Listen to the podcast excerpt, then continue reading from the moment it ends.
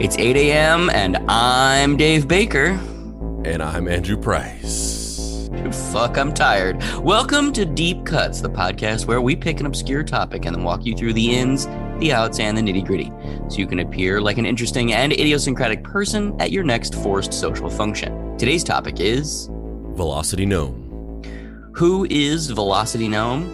He was a kid in the early 2000s named Kolin Pope that went by the screen name Velocity Gnome on the Something Awful forums, who, one day, out of nowhere, received a book from a group of random strangers that foretold that he would become the Earth's savior in the not too distant future.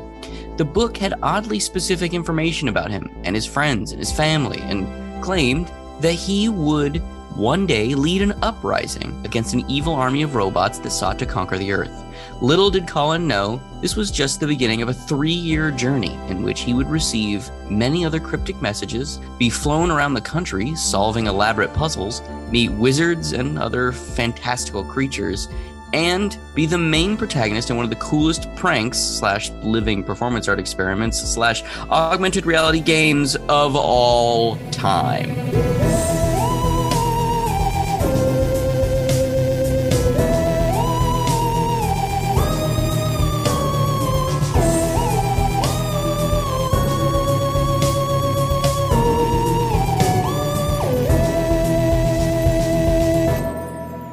Act 1. This might have been the last good thing that happened on the internet. it's just this and then QAnon and then the internet dies. It's clear from the modern landscape of pop culture and the cynical way in which most people interact with their preferred forms of entertainment, i.e., refusing to spend their money on anything other than only the most recognizable of IPs, and yet endlessly complaining about how they aren't accurate enough to some made up simulacrum of a source material that they never even read but instead got the faint impression of by reading other people complaining about it in shitty blogs. That a lot of people don't really understand creativity. And we get further and further away from the essence of what it means as a society in each meta self referential joke Deadpool makes. But if you can peel back the outer layer where huge megacorporations have irreversibly co opted it to drive their multi billion dollar capitalist IP machines, the simplest form is just the impulse that exists in people to make weird little things to spark emotion in themselves and others. It's being confronted with the necessity to cut through the noise of our sometimes bleak existence with a statement so unique and novel that it makes everyone within earshot stop for a second and remember that being alive is actually great, despite what our corporate overlords throw at us. It's not content, it's the sheer abstraction of joy or pain or hope or fear calcified into something that you can touch. And when it works, it leaves you in awe. It makes you proud of the people who did it. It makes you envious. It humbles you. It makes you feel like you haven't done enough. It inspires you. Kolin Pope was a 19 year old living with his parents in the suburbs of Chicago in August of 2003. He was going to school and working a job. He also frequented the Something Awful forums, a sort of pre Reddit hub for the weird underbelly of the internet that wasn't quite as dark as 4chan, where his username was Velocity Gnome. He had a quintessentially average life for a teenager in the early 2000s, but that was all about to change. In Kolin's own words, that open up the website that he created to document the crazy experience we're about to go on. My name is Kolin Pope. I am the savior of the future. Like most with the title of savior, I never went out looking for it. No adventure found me. One evening, Kolin was sitting in his room on his computer when the doorbell rang. His mom answered it and then came up to tell Kolin that somebody was at the door for him. And he says he's from the future. Confused and intrigued, Kolin went downstairs and came face to face with a man in his 20s who said that his name was Zane Figiam. He handed Kolin a package wrapped in a newspaper, told him it was from the future, and left. Colin went back to his bedroom and opened the package. It contained a scrapbook titled Gem Missile, a tribute to Velocity Gnome. Kolin started thumbing through the book to discover that it was a collection of various photos and clippings that documented the last year of his life in oddly specific detail. It contained pictures and information about his friends and family, and things he had said and done online as his alter ego, Velocity Gnome. It was clear from the specificity as well as how far it went back that this wasn't just a hastily thrown together prank meant to freak out some random kid. Whoever did this had spent weeks or even months meticulously gathering information and learning about Kolin's life. The level of detail that had gone into whatever this was was profound. Attached to the back of the scrapbook was a CD labeled Open in Case of Future. Kolin threw on the CD and listened as he continued analyzing the book. It was a mix of various songs from the 80s. We're going to take a look at this scrapbook because um, our boy Velocity Gnome meticulously documented every aspect of this entire thing. So there's pictures of every single document, so much so that we're not going to look at them all because some of them are boring. It's just like, here's an envelope that says my name on it. Um, but we are going to look at some of the, the main stuff. So this is this is the the cover to the scrapbook, this first thing that he got. What what what does this look like, Dave? This looks uh it's a spiral bound notebook that you would buy at a stationery store, but it has a sheet of paper wheat pasted to the front of it um that says gem missile colon a tribute to velocity gnome with a little uh drawing of a gnome on the front and sort of stat bar at the bottom and really tacky um really tacky like gem jewels with like fixative on the back that you would get at again like a Michaels or a Ben Franklin's or some sort of uh, craft store. Yeah, and this this this will come into play later as we talk about this. I don't want to spoil anything, but just want to point it out that in this this little stat bar or this little this little block on the bottom that's showing like sort of RPG um, stats and and attacks or whatever this is supposed to be. Um, it has four little panels. One of them just says gnome, and it's like a little eight bit sprite of a gnome. And then there's one that says speed down, and it has some stats there, which I, I think is just a, a, like supposed to be an attack that he has. He can cast one um, mana or magic point and and uh, do a speed down spell where you can lower the speed of an enemy. And then there's other the other two. One of them says Gem Missile, which is an attack, which is the name of this this this scrapbook, and it, it costs two mana. And then one of the attacks or whatever it is is called Earth Slide. Earth Slide, Earth Slide, and that that'll that'll come into play later. And I just want to point it out to show like front like because you know this this happened in um, August of 2003 was whenever they gave him this scrapbook, and um, I just want to I just want to call out that this has the attack Earth Slide on here, just to set up how either just how far out this whole thing was planned or how much they were just like planting little world building things and then like later on like figuring out how they fit into the whole thing. Um, and we won't read every one of these pages because it's, it's the whole scrapbook, but um, you, we'll, let's take a look at a couple of these, and, and Dave can kind of describe what, what's going on. So, opening up the the spiral bound notebook, the interior has a handwritten message on it, and then the opening page is a photo of Kolin sitting there at a desk looking at the camera with a piece with a block of text underneath it, and the, the handwritten message says, "In memory and warning of my son and future king, may this book guide you swiftly into the future. Godspeed, you gnome, Zane." Figiam. So they've estab- they've established that he, he, I mean, maybe he's using it as a slang term, but basically what they've established is that Zane Figiam is Kolin's dad from the future. And it's written in the handwriting of obviously a young person. it's like really fucked up and the lines kind of go into each other. And then I can't read the bottom under that photo. What is what does that say? Uh, it's like a, it's a quote from Zangief which Zangief, the character, the Russian wrestler from from Street Fighter, is oh, he he's he he he's used throughout this whole thing. He's he's a common uh, motif for whatever reason, a common Zangief. Uh, but it's a quote from him, or a quote a quote that's supposed to be from him. You can't just move on from a common Zangief. yeah, he's just a common Zangief. 8 a.m. baby. 8 fucking a.m. baby. The only thing that would be better is if you ripped off your hair and your shirt and you had the Zangief mohawk and the chest hair. And I'm just like I'm just wearing only a speedo. it's a common Zangief. Um, it's it's it's a quote that's supposed to be from Zangief. I don't know if this is actually a quote from him, but it's just beautiful. The silhouette of my body when I win. I don't I don't know if that's a thing that Zangief ever said, but that's it's a it's attributed as a quote from him. I mean, that sounds like something he could have said in that Street Fighter 2 movie. Um, yeah, totally, totally could have been from the movie. I don't remember it though. Bro, but it's all handwritten. This is like serial killer shit. Yeah. So uh, okay. So yeah, I I just I mean I just want to look at one of these where like basically it's like like Dave said it's like serial killer like stuff pasted onto pages and it's all this like crazy like nearly unintelligible uh, information and just weird random quotes and like prophecies and things like that.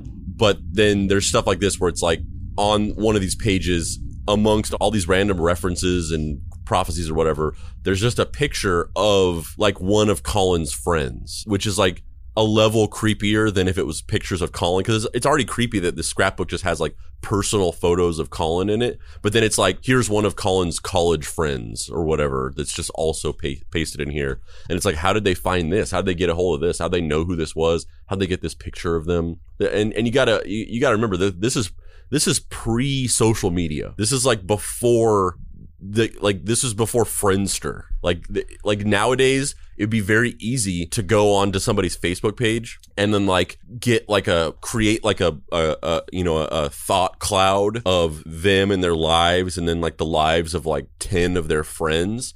Like you could do that in a day now but you the, the social media did not exist like you had you had to actually like find people and research them and like discover uh you know do digging to like try to find like random forums or blogs that they've posted on and like dig up stuff that they've said in like little pockets of the internet. And then this whole thing is basically just like comprised of personal photos of him that have been like printed out and pasted on here and then like also randomly like pictures of his friends and stuff like that. Is that his dad? Is that old dude with the beard his dad? I, I don't know. I have no idea. I don't I don't I don't actually know who any of these people are, but I do know that uh, just just from reading that uh, several of these pictures are just like people that he like friends and family members, pictures of friends and family members. Like who whoever whoever this guy is is somebody that he knows. Maybe it is his dad. I mean, he's got a beard. That guy looks like a common Zangief to me. I mean, what what are your impressions of this? Because as we're gonna get into, like this story really has no drama to it. It, it. There's not like a thing where it's like, oh, like for a while I was terrified and thought somebody was stalking me or whatever. Like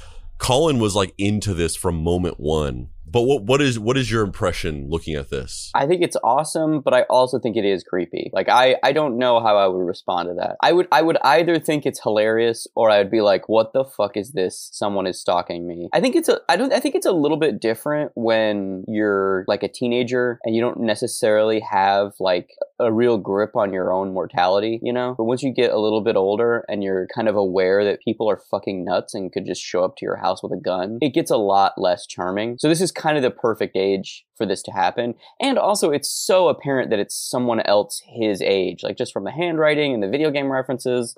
Like it's it's pretty transparent, but also I still would probably be a little freaked out. Just the idea of someone like watching me and like learning all of this stuff about me. Yeah. And and like I said before, like there's a couple things at play because nowadays it, like it wouldn't be that it wouldn't like if somebody did this the the the math equation in your head would would be a little bit simpler where you'd be like okay like somebody could fairly easily do this using social media. And not only that but the fact that it's so deep and personal means that I likely know this person. That that's sort of like what you would kind of think nowadays. Back then it was a completely different thing because it would it would actually be the opposite where the level of detail of this would mean would se- seem like it was likely not somebody you knew because because like your family members and friend friends wouldn't have easy access to these random pockets of the internet where you've posted things and talked about yourself.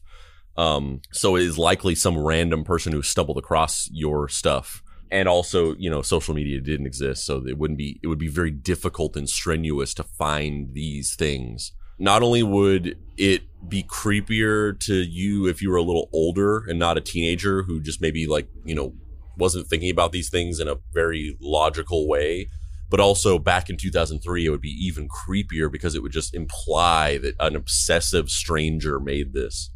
As a teenager, I think maybe I would like think this was cool, but as of now, I would definitely be like, what the fuck? Like, I gotta, I gotta move. Kolin was excited, amused, confused, maybe a little creeped out, but endlessly curious. Who the hell was this person and why had he done this? What was the meaning of the scrapbook or the CD? Why had he been chosen for this strange event? None of these answers would come, at least not for a while. Kolin was left to continue wondering what had transpired. He posted about the incident online, meticulously documenting his run in with Zane Figiam and uploading photos of each page of the scrapbook.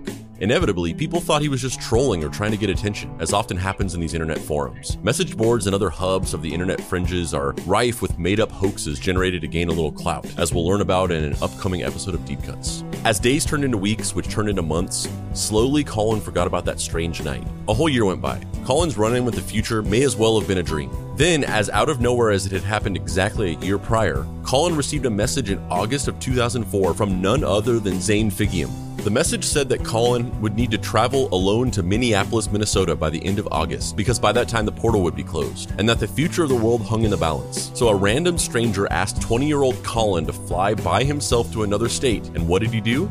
He requested the time off work, got his other affairs in order, and told Zane that he would go. The following week, Kolin found an envelope in his mailbox. It contained a round trip plane ticket to Minneapolis along with this letter Bantam and Pink Pool Enterprises. Dear Mr. Pope, congratulations. You, Kolin Jared Pope, have been chosen from an elite group of young future leaders to receive the prestigious Future Scholarship of the Future, TM. This distinguished award is presented once every century to recognize the future accomplishments of a young down future leader with enormous potential for heroic choices. Past recipients include Robocop and Robocop 3 for the SNES. A ceremony will be held on August 28, 2004 in Minneapolis, Minnesota to officially present you with the Future Scholarship of the Future. Before the ceremony, a complimentary luncheon will be held at a prestigious five-star restaurant. Among the attendees will be your future right hand and emotional confidant throughout the resistance, Shags of international fame, and Eva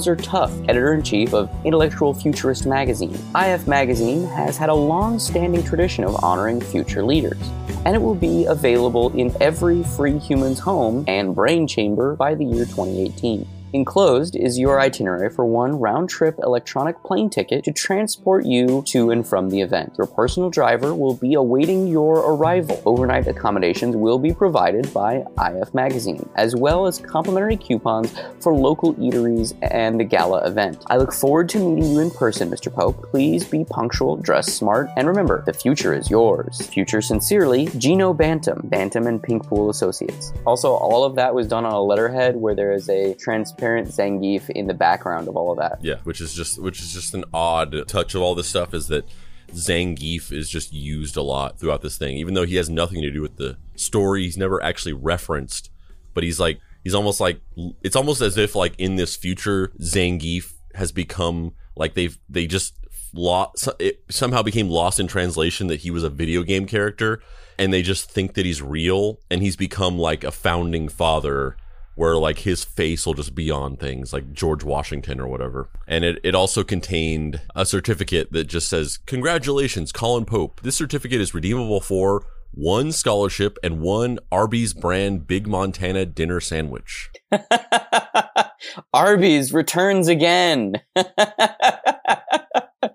Uh, back in the days when Andrew ate meat, he was a stalwart defender of the Arby's. I mean, I still am a stalwart defender of the Arby's just because I can't enjoy it.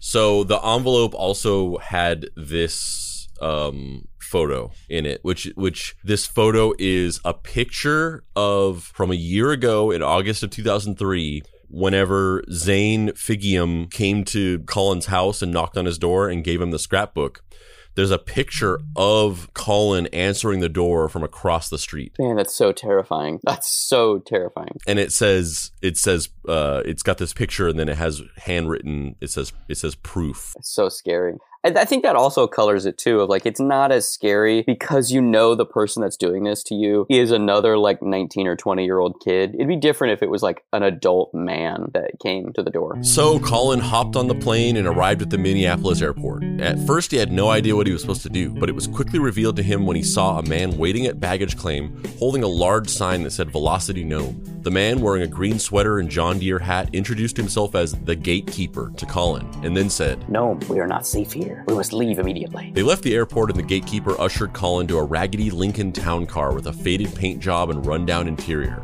Kolin climbed into the back seat and the gatekeeper began to drive.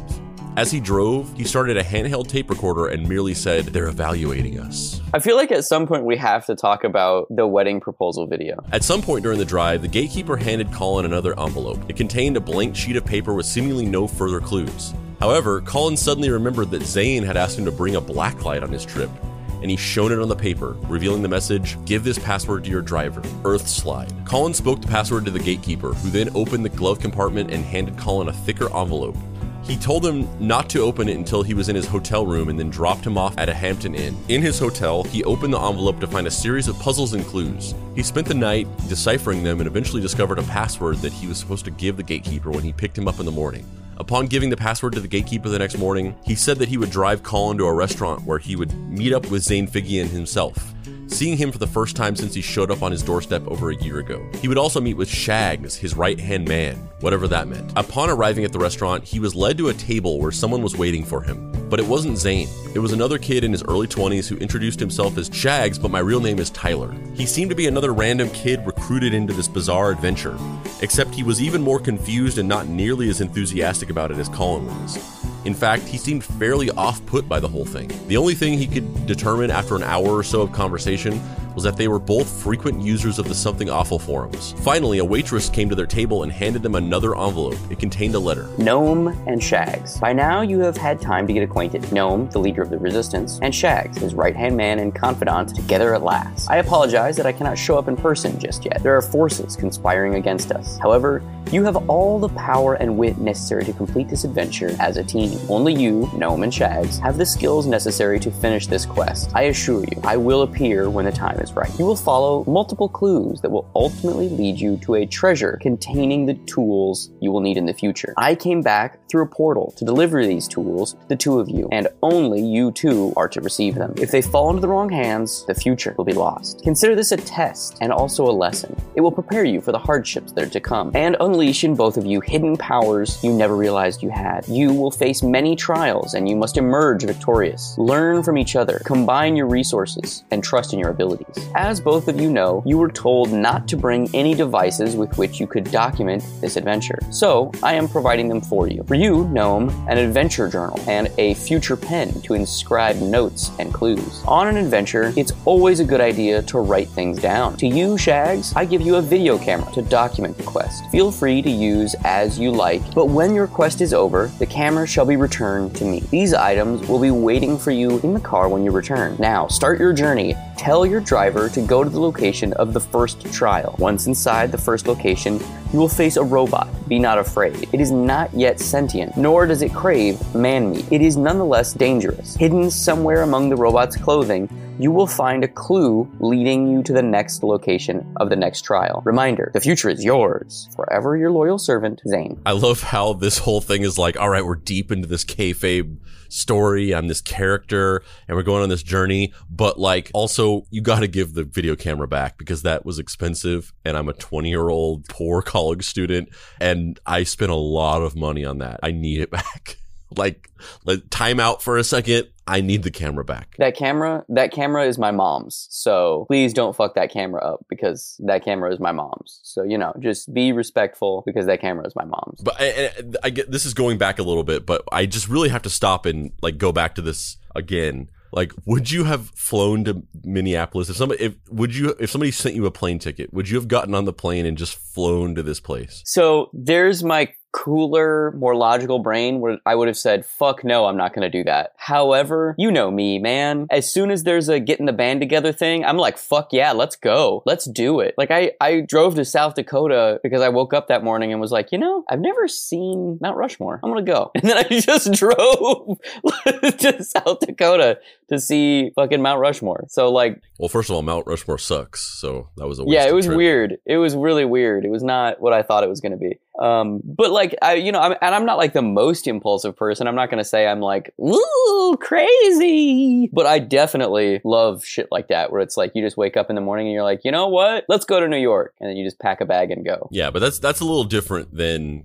a, a plane ticket. Yeah. Well, it's a little different than somebody else like luring you to a location. One hundred percent. It's so different. Which is like, which is like, that's like literally the definition of what like you're told not to do is like never allow a stranger to take you to a second location. Yeah, I don't know, man. I think I probably would have done it just because, especially after a year of anticipation of like thinking about like what the fuck is this book? Yeah, you got you gotta know. You, it's like it's not even it like out of nowhere the plane ticket. Like probably not, but like after a year, you've you just have to know. Yeah, I think I probably would have done it. Um, like unwittingly or not, that's a feature of the whole thing. Is that you give them this confounding thing leave them hanging for a year, and then they will do anything. They'll do anything to figure out what the fuck is going on. Yeah, completely. Kolin and Shags, aka Tyler, left the restaurant and got back into the car with the gatekeeper, who seemed to immediately recognize Tyler and greeted him as Shags. Tyler was awkward and unwilling to play along with the kayfabe role playing that was going on.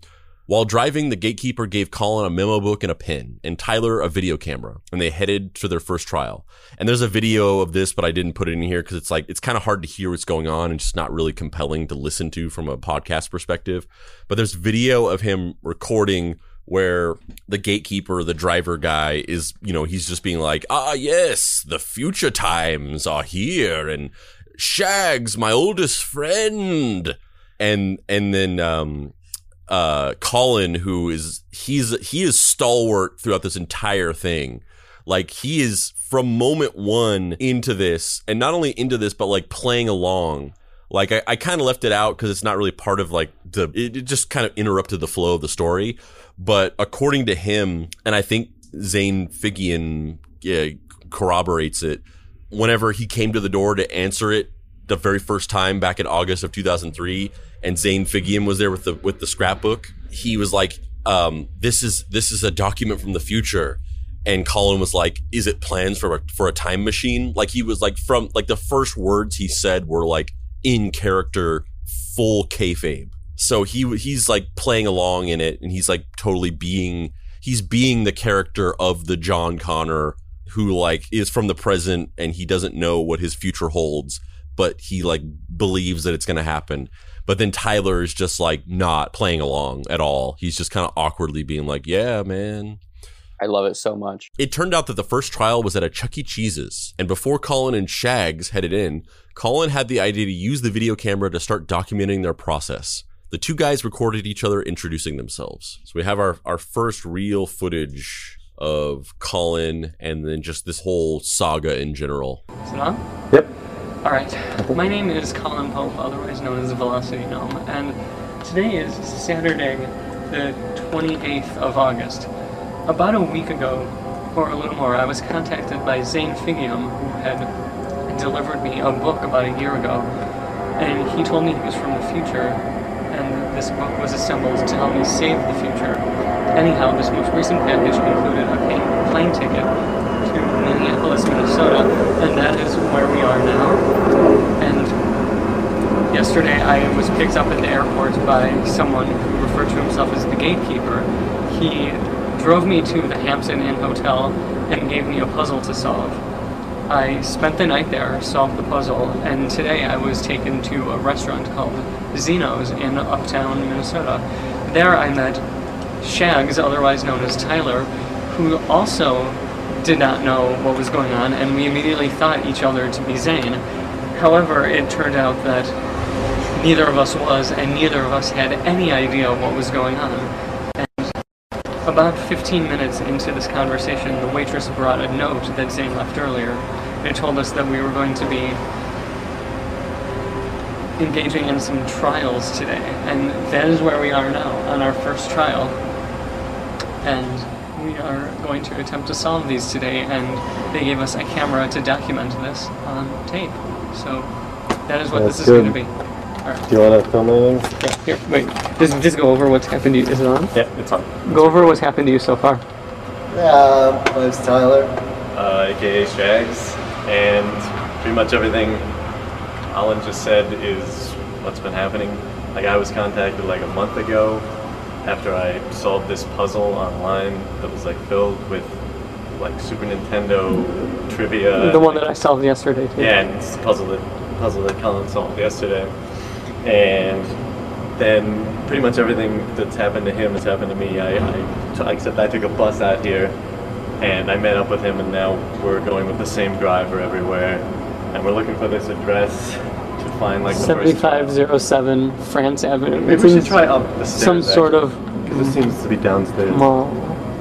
All right. So that that was that was Kolin, aka Velocity Gnome, the main the protagonist of our story, and then Shags, his future right hand man. Also, I just have to state for the record, um, nerd culture in 2003 was so specific and so oppressively uncool that I had that exact shirt that Gnome was wearing. Yeah, I thought I I thought about that too. I was like, yeah, it's like it's he's dressed in such a specific way where it's like in the like now i guess because of it, the internet and social media and probably also the way that like capitalism has ble- bled into like cultures you know in ways because of social media like there's a lot more style that exists amongst everybody. Like style has been democratized even if it's people appropriating styles or you know, buying into styles and trends that maybe they would have never had anything to do with in the beginning if they hadn't been like shown it on like TikTok or whatever.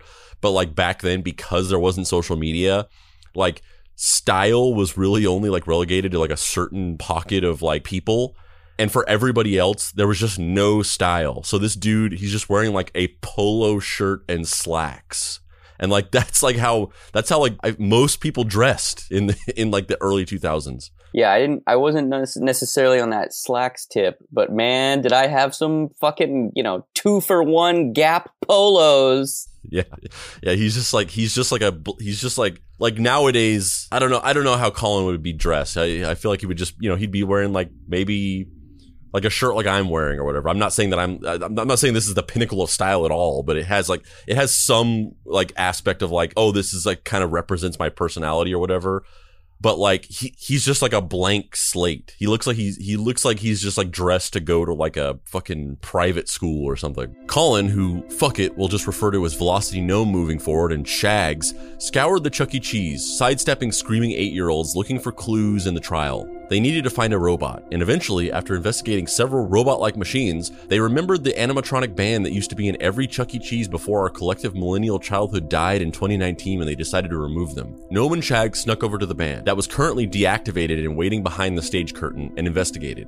They eventually found another envelope in the back pocket of one of the animatronic band members. It contained a note and a magic eye puzzle. Gnome and Shags, congratulations on finding the second clue. You are indeed brave. And yet, uh, no matter. Shags, you must use your calculating machine for these instructions. Once you have deciphered the instructions, it will tell you a location in the area. Ask your driver for a map if you need it. Go to this location and use the magic illusion painting to find the location of the third clue. Good luck, Zane. Um, and the, the instructions that it's talking about, it, it there, there's another sheet of paper that has like a set of code that you would in um, input into a graphing calculator to get some kind of result. And then it has this magic eye puzzle or magic eye painting which uh, i don't know if it's because it's just a xerox photo of it but i can't see anything in this. Yeah i can't see anything either. I never can see those those fucking things though. Yeah i can see them but i, I don't think this one works because it's like a it's like a it's like a photo it's like a, a scan of a printout of one of these things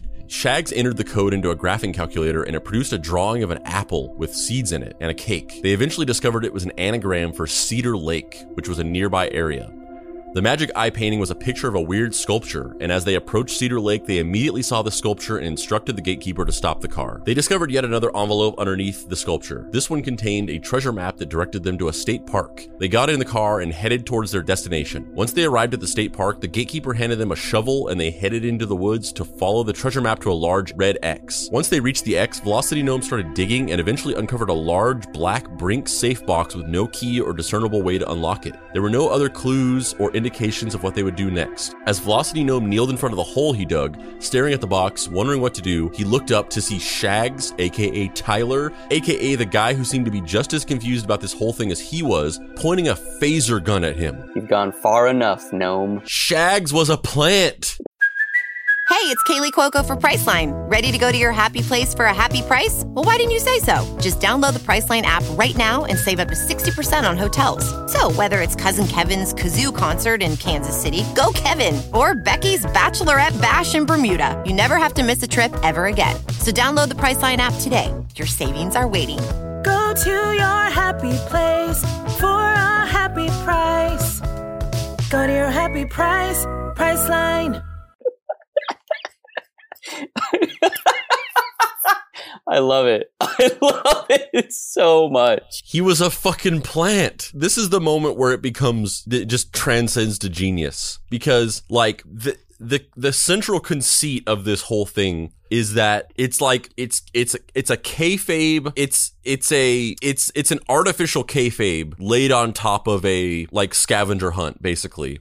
Where nobody has any reasonable expectation that anybody is thinking that this is real. Like everybody is is willingly playing along into a kayfabe Yeah, it's a, it's a fake it's a it's a false kayfabe because it's asymmetrical kayfabe because kayfabe the idea of it is that everyone is agreeing that this thing is not that is not real is real and comporting themselves with a sense of uh, integrity or or protecting this central false narrative and willing that false narrative into reality. Whereas this is people, it's like kayfabe two layers deep, where it's people who know that it's not real, pretending that it's real, but knowing that they're pretending that it's real. Yeah.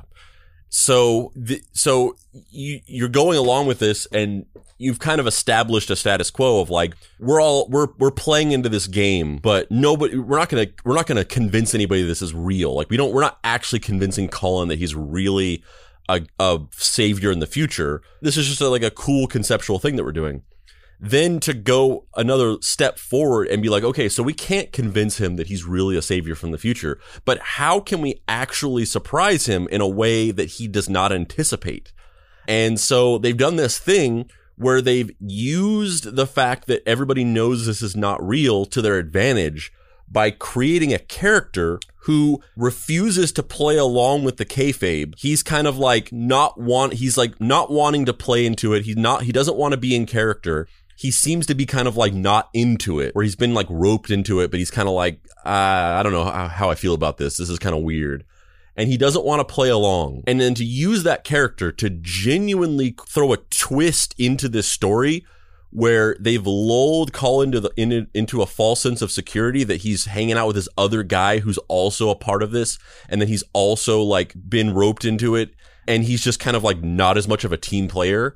And then to twist that and be like, no, motherfucker, he's a character and he's been fucking tricking you this whole time and it like it's a genuine twist that you can like within a story that is blatantly not real that everybody knows isn't real to actually be able to surprise you and be like oh fuck this isn't what i thought it was is is just so it's so awesome Yeah, I completely agree. It's so cool. Kolin was in disbelief. He had not seen this coming. The whole act of pretending like he was a slightly aloof victim of circumstance who had been roped into this whole thing but far less enthusiastic about it had completely fooled him. And so this quote plot twist was genuinely surprising and thrilling. Kolin played along, feigning betrayal. Shags revealed that he wasn't actually Shags, but someone named Maggie Hark, who had murdered the real Shags and taken his place in order to ambush Kolin. He also revealed that he was going to kill Kolin and bury him in the woods, but that he had one chance of survival, a saving throw. Shags slash Maggie pulled out a 20 sided dice and handed it to Velocity Gnome, who rolled it. What the dice landed on seemed to have been a successful saving throw because Maggie yelled in frustration, lowered his phaser, and handed the black lockbox over to Kolin. He let out a maniacal laugh and left Kolin alone in the woods. Can you imagine? Can you fucking imagine? He just like fucking cackles and then sprints off and you're just standing there in the woods with a black box just like what the actual fuck is happening to me right now For real. Like, there, there's the the name the title of act two is going to sort of like basically telegraph this but i've always thought about this because i mean I, I can just we can just stop here for a second and talk about this um you know now's as good a time as any but this is a story that i read. I stumbled across this back in uh, many years ago uh, over a decade ago i think at this point. Like this all happened between 2003 and 2005 and i stumbled across this in like 2007 and read about it and you know the reason why we're doing this episode is because not only I, I I love this story and I love this thing that happened, and it's been heavily inspirational to me just from a storytelling standpoint and the way that you can like experiment with ways of telling stories and push boundaries between like storytelling and performance art and and conceptual performance and intera- uh, interactive gamified storytelling um, and I've been obsessed with this story for so many years. And I always, anytime I can, I evangelize this and try to get people to read it. Um, and it's really easy because there's just a website where it's called thefutureshock.com and it just tells the story. um, from Kolin's perspective in a, like a, in a timeline. So you can just kind of be like, read this, and you and, and you don't have to even explain anything. Um, but the um the the thing that I've always thought about this is your first my first instinct is that I want to be jealous of the guys who did this because this is like exactly something I would want to do. I would I would love to create something like this. But in what but really when you get down to it, like doing this would be cool, but what would be even cooler is this happening to you. Like if this just like anybody in the world, I mean if you can get past the the the the fear of like, oh, am I going to be murdered? Is this bad? Is this like somebody stalking me and like the dan- the inherent dangers um, that I think more and more, you know, in recent times, like it's even more like you probably shouldn't engage in this because it's likely something you know creepy.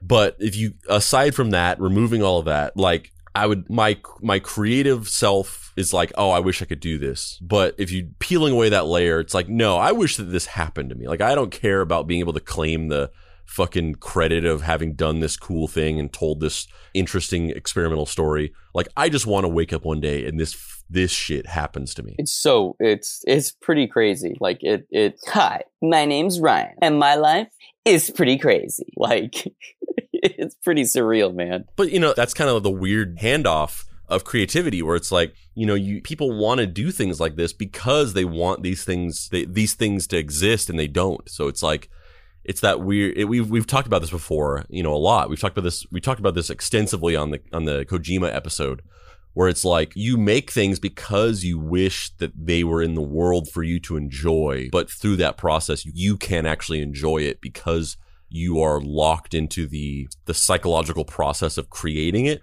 and so you you have to enjoy it vicariously through other people's enjoyment of it which is never quite the same as if you were able to enjoy it. And this is like maybe the quintessential version of that where it's like it would be so cool if something like this happened to me but what if i did this to somebody else? Which is like the next best thing. But you can never quite enjoy it as much as if you really were somebody who just like somebody went out of their way to construct this fucking weird storyline around you and lead you on this adventure. Yeah, completely. You know, creating the maze is not as compelling as getting lost in the maze. Velocity Gnome returned to the town car where the gatekeeper was waiting for him. The gatekeeper opened the back door for him, and as Gnome was ducking into his seat, he noticed that there was another figure waiting for him in the car. It was Zane.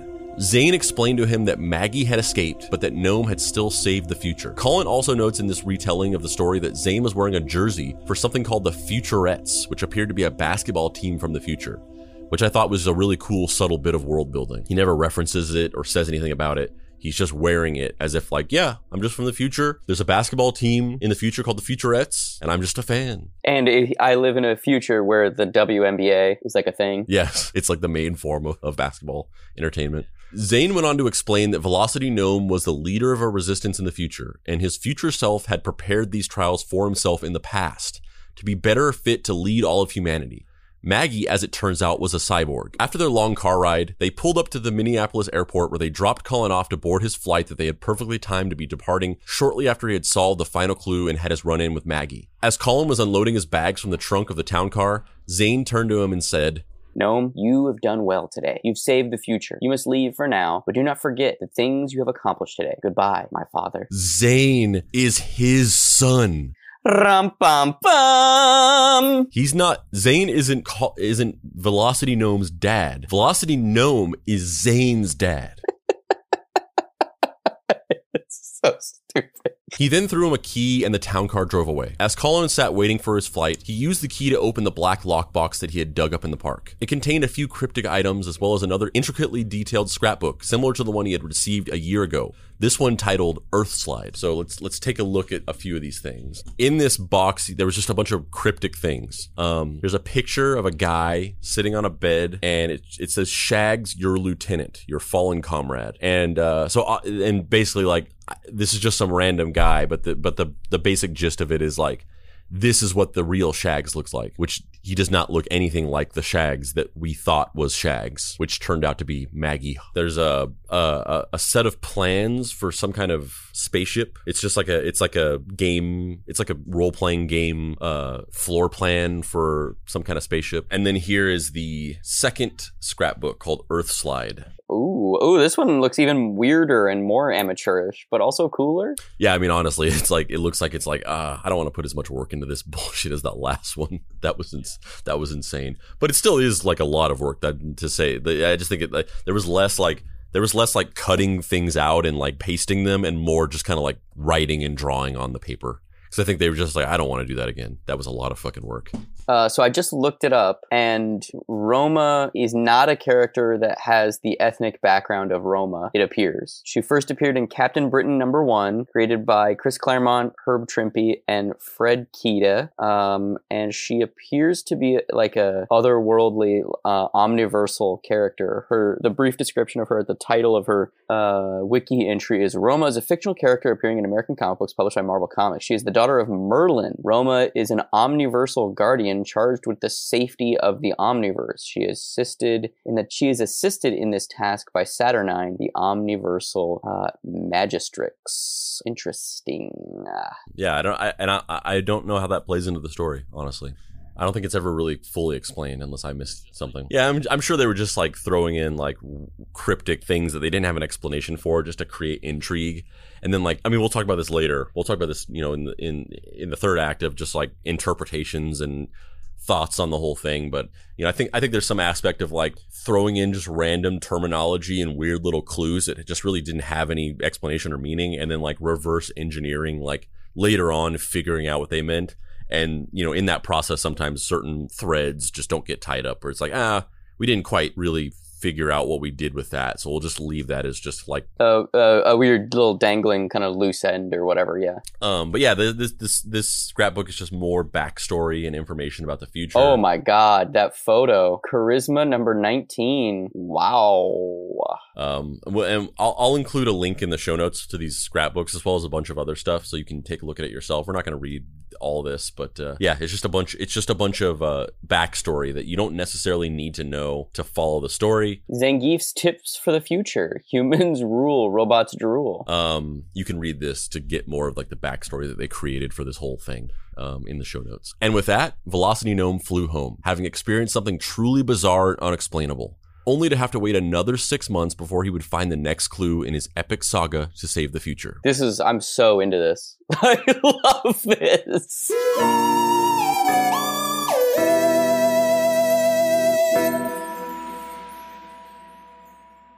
Hey everybody, my name is Hilsmer Spotcha Demon, the Space Hell Demon, and Andrew and Dave are forcing me to. What are you talking about, Hilsmer? Nobody's forcing you to do anything. You literally barged in here in the middle of me recording this promo and insisted that you do it. You said that I sucked at it and you could do it so much better than me. Yeah, exactly. I'm being forced to do it because you suck so much at your job. So anyway, Andrew and Dave are forcing me to get on the microphone today and kind of go over a bunch of the cool deep cut stuff that's going on right now. So first and foremost, Dave is coming out with a new Picture Box book, which I guess are apparently called comics now, all of a sudden. But uh, yeah, the book is called Everyone is Tulip, and it's coming out June 29th, available in all sh- comic stores and stores in general, I guess. And uh, it's it's written by Dave and it's drawn by Nicole Goux, and it's colored by Ellie Hall. And it's basically about an aspiring actress who moves to LA to try to make it big, and then she ends up sort of doing these weird experimental performance art YouTube videos and gets mixed in with this sort of identity shattering underbelly of Los Angeles. Uh, yeah, so that, that book is coming out uh, June 29th, and you can actually read the entire thing by going to everyoneistulip.com, where they're releasing the book page by page as a webcomic leading up to the release of it. Also, you can get official Deep Cuts merch by going to deepcutspod.com and clicking on the shop, or you can go to bit.ly.com slash deepcutsmerch and you can get t-shirts, you can get hats, you can get coffee mugs, you can get baby onesies. You can also get a Mystery Treehouse Investigation Agency patch that you can put on a backpack or put on your jacket uh, by going to deepcutspod.com and going to the shop, or you can actually get that at Dave's shop at heydavebaker.com, or you can get it at Andrew's shop at dapricewrites.com. You should also follow Deep Cuts on YouTube by searching Deep Cuts, where we are going to be releasing some cool, interesting long form video in the coming months. You can follow Deep Cuts on Facebook, where Dave and Andrew put out these like reaction videos where they watch old movies and kind of react to them. You can also join the Facebook group, which is a group where a bunch of Deep Cuts listeners go to kind of hang out and talk about episodes or talk about random, interesting subjects. A lot of episodes are kind of born in that group. There's a lot of memes that happen there. It seems like a just a fun place for fucking nerds that like this bullshit would hang out. You can follow Deep Cuts on TikTok at Mystery Treehouse, where they do short form explainers. So if there's an idea that's like not long enough or in depth enough to do like a full episode on, they'll do like three minute explainers on TikTok. You can also check out all the different books and projects that Andrew and Dave are releasing on their websites, dapricewrites.com and heydavebaker.com, where they put out comics and books and video projects and anything else they're doing outside the Deep Cuts world, such as Dave's books Fuck Off Squad and Action Hospital, or Andrew's book Deadbolt AI Private Eye. And finally, if you go to deepcutspod.com and scroll to the bottom to sign up for the mailing list, you'll receive a semi regular newsletter called the Mystery Treehouse Investigation Agency Circular, which collects all the news and new content that Andrew and Dave are putting out and kind of puts it in one place, as well as provides some more commentary. And maybe in the future, there might be some cool behind the scenes info that's going to be released there. There. Are you fucking happy? Once again, Hillsmer, you didn't need to do that. You insisted, and in fact, I would have preferred to do it. Is that the thanks I get? Get out of here.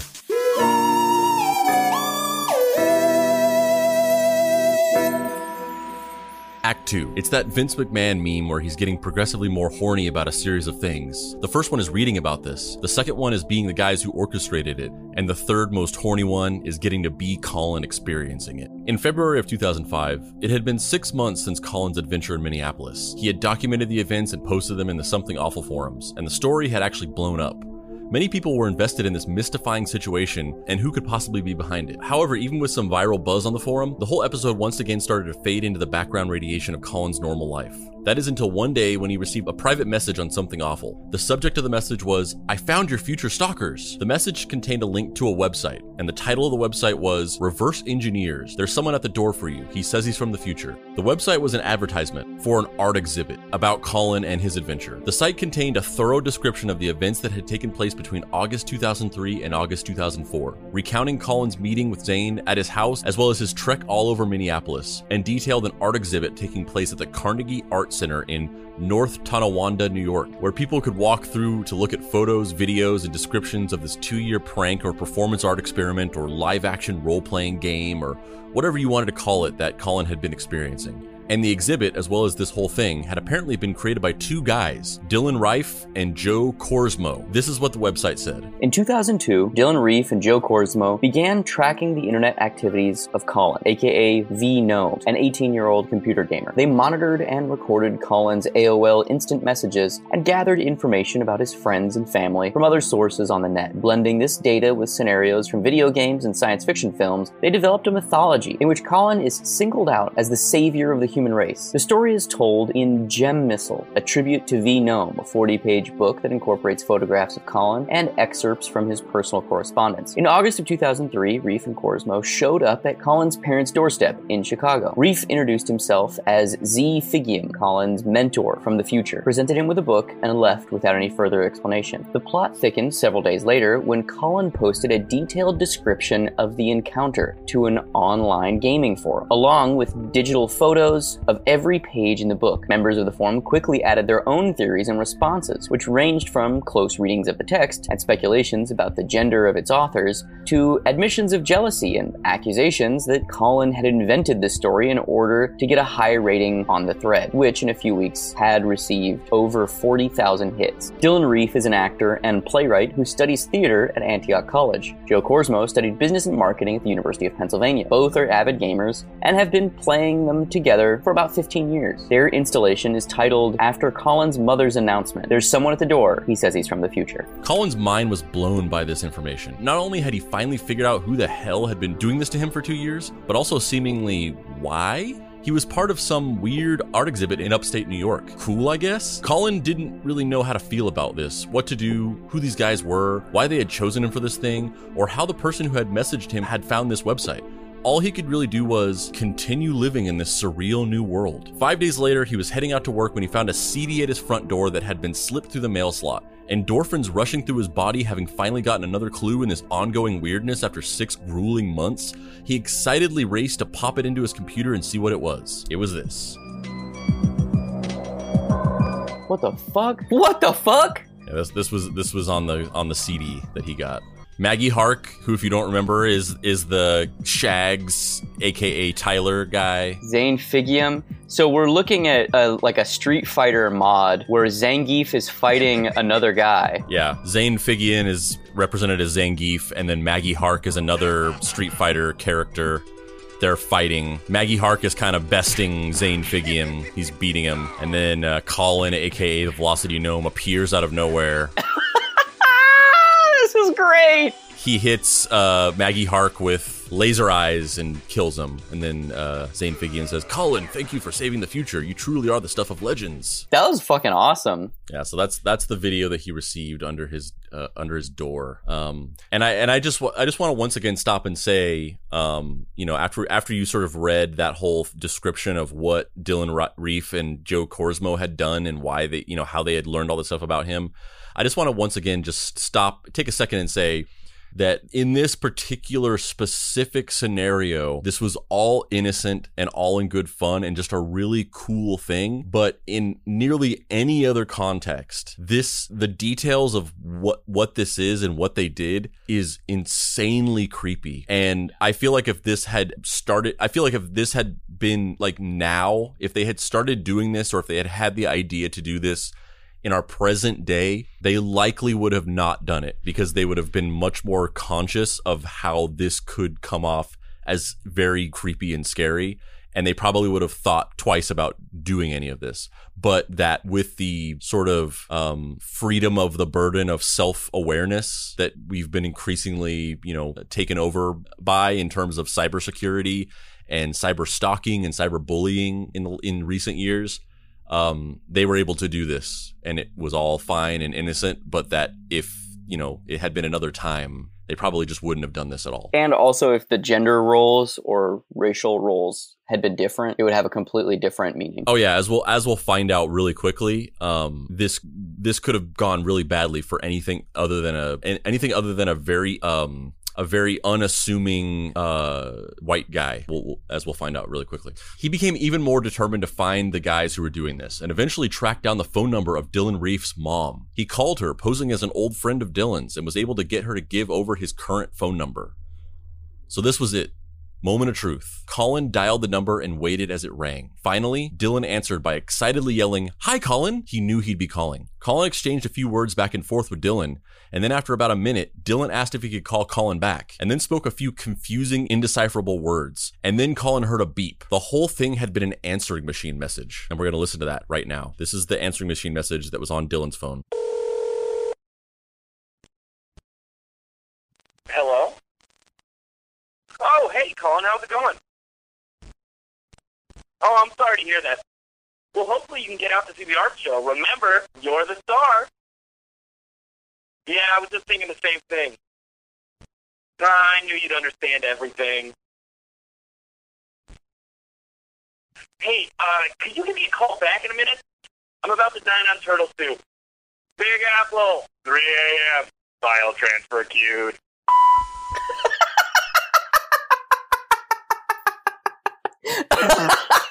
I can't I can't fully hear everything he's saying, but he He says, says, something like I'm about to dine on turtle soup, Big Apple, 3 a.m., and then I missed what that last part was. And then he says like he says like he says like he says something like um uh transmission ended or something like in a in like a robotic type voice. Kolin's mind was blown. Somehow Dylan had orchestrated this whole thing. He somehow knew that Kolin would discover his identity and track down his phone number and call him only to hear this message. But how? Had he been the one who private messaged Kolin on something awful with a link to the art exhibit? That seems likely, but had he also anticipated that he'd track down Dylan's mom's number? Had she been instructed to give away Dylan's number? How deep did the rabbit hole go? Kolin called back the next day and got a different fake out message. Yellow. Oh, hey, Kolin. So what's up? No, this isn't a recording. Kolin, let me level with you. This isn't safe. We need to meet face to face. Now, I have a place in mind, but we need to pool our resources together to make this happen. Do you have any questions? Great. Well, I've got to get going. I'm late for a green green picnic. I know, I know. When in doubt, use the microphone. I get it already. You don't need to treat me like a Padawan. Well, I await your call tomorrow. Thank you, old friend. File transfer queued. I can't get over this. This is so elaborate, and I love it. Kolin kept calling the number for several days and each time received another cryptic fake out answering machine message. Finally, one day, he called the number and Dylan answered for real, except this time, he didn't refer to him as Kolin. Dylan answered the phone and said, Hello, Gnome. The phones are not secure, so we cannot discuss details here. Dylan told Kolin that he needed to travel to North Tonawanda, the town where the art exhibit was being held. After a brief discussion, they decided on a date for Kolin to travel, Friday, March 18th of 2005, a month away. Kolin, who will go back to referring as Velocity Gnome now that he's back into the kayfabe, prepared himself, got the time off from work, and drove 10 hours to North Tonawanda. He arrived in the middle of the night and drove to the Carnegie Art Center. Dylan had cryptically instructed him to, quote, shed light on the situation when he arrived at the art center, so Gnome had brought his blacklight with him. He arrived at the art center and immediately started walking around the perimeter of the building, shining the black light on every surface, looking for clues. This eventually attracted the attention of a cop who was patrolling the area. He approached Gnome and questioned him about what he was doing. This is the exchange that transpired between Velocity Gnome and the police officer. Uh, hel- hel- hello? Hi, uh, were you just around this building with a flashlight? Yes, I was. This is a bit of an odd story, but I just drove here from Chicago. There's a there's an exhibit on the inside of this gallery that's well, it's all about me. And there's this sort of like clue hidden here that I need to find that's supposed to be visible by blacklight. Can I have your license, please? I'll be right back. The cop went back to his squad car to run the plates, and eventually another squad car showed up for backup.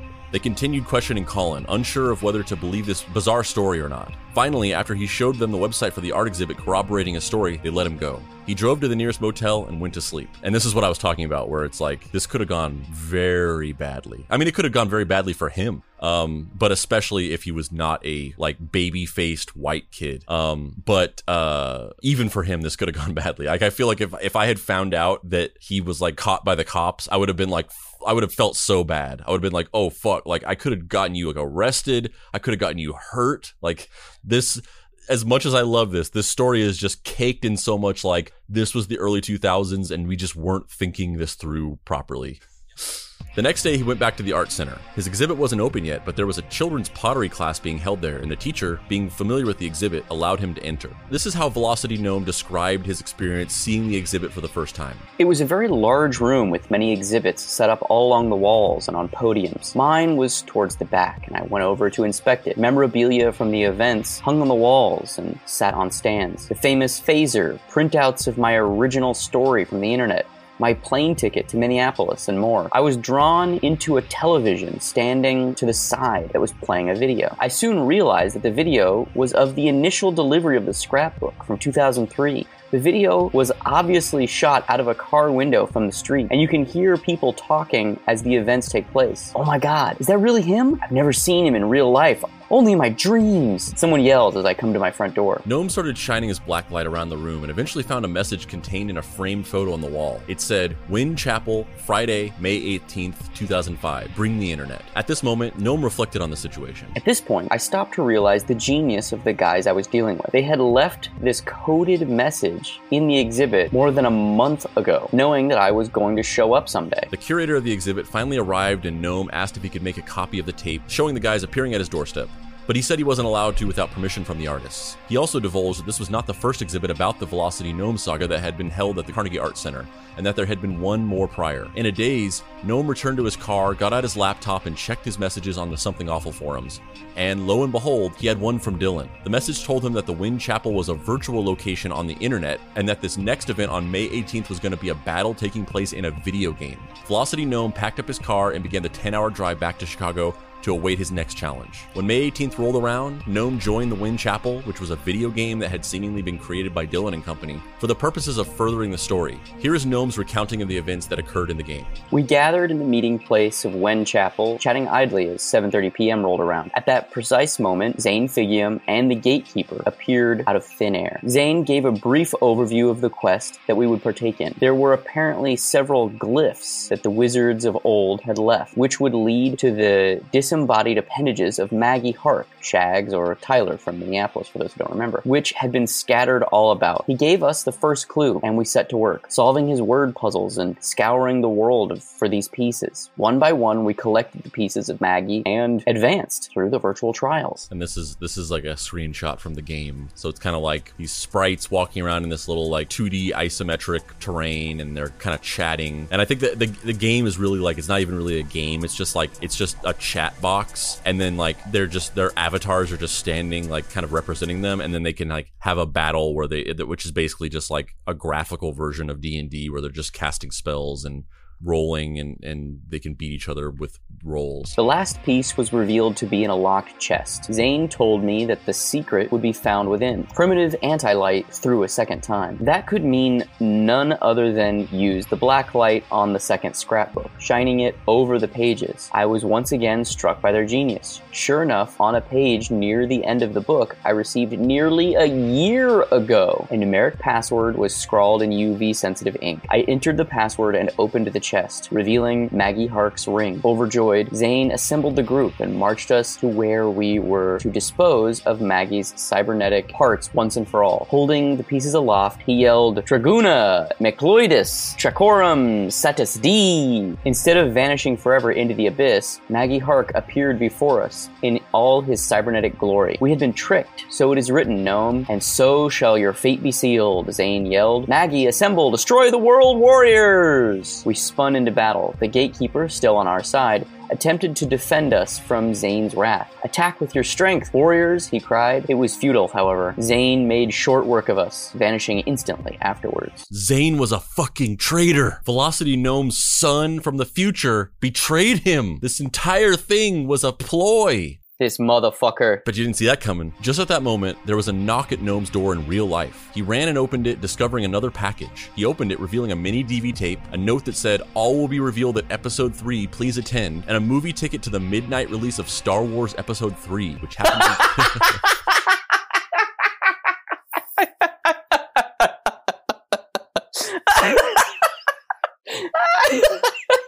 which happened to be taking place in a few hours. And uh, funny enough, I, I also went to a midnight premiere of Star Wars Episode 3 in uh, Bakersfield, California. I was with um, a couple friends of mine. Um, Matt Kiley, who is a listener to the show, was there.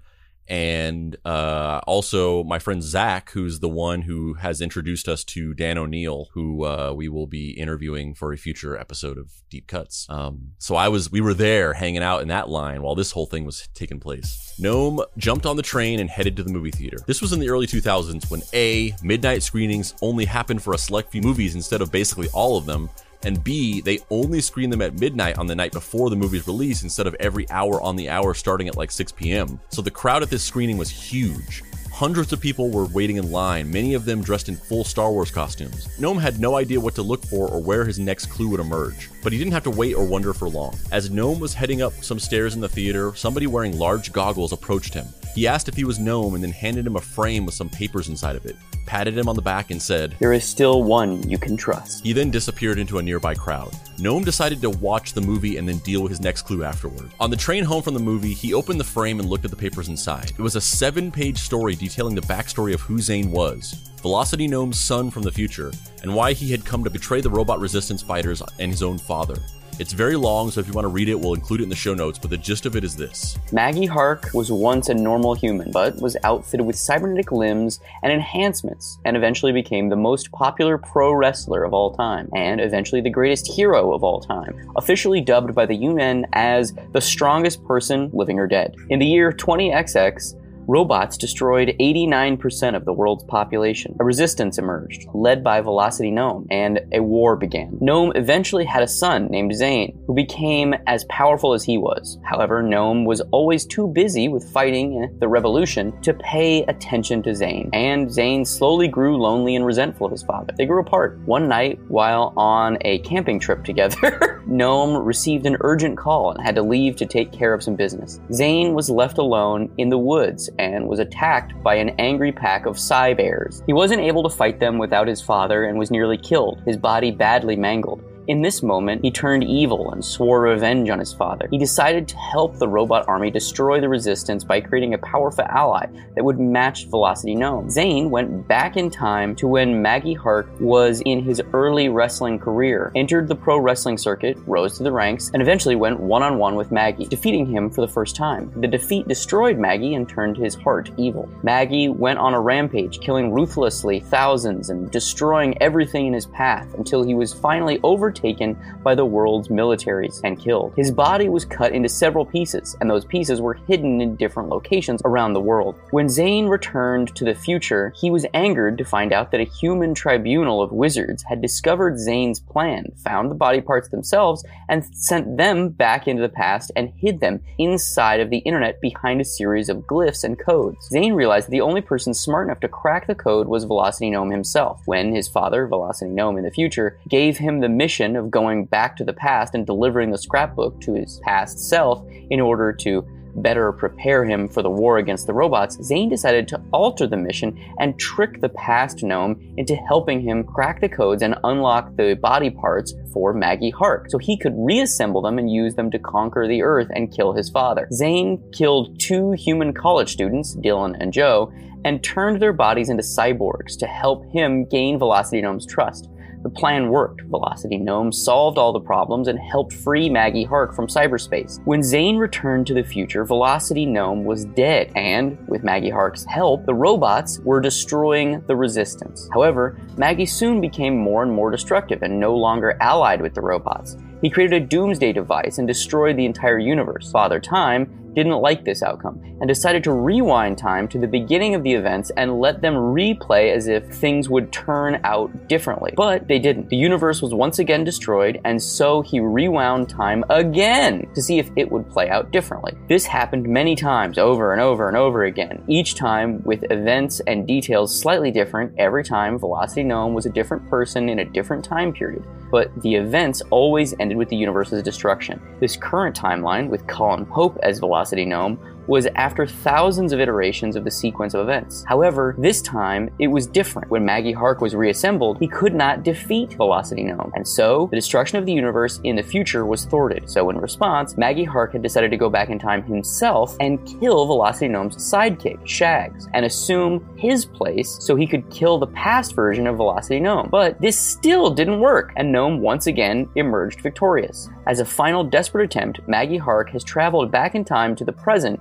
to build another doomsday device and destroy the universe where the resistance doesn't exist yet to stop him. In December of this year, he will emerge, detonate the doomsday device, and destroy the universe yet again, unless Kolin Pope, aka Velocity Gnome, can stop him once and for all. Now, taking into account that we have no personal experience with this at all, can you just imagine the like cobbling together and reverse engineering of like two years worth of like random improv bullshit that they had been putting into this whole thing to try to figure out a cohesive storyline? Andrew, you know, I've never had firsthand experience with this. I've never experienced anything like this. I've never had 2 a.m. phone calls with anyone, especially not you, pacing around my apartment talking about how we can potentially wrap up long running story threads for possibly real, possibly fictional universes inside of podcasts. I don't know what that's like, but I can imagine that that's simultaneously really fun and also mind numbing. But again, I have I have no I have no experience with that. So I'm speaking purely hypothetically.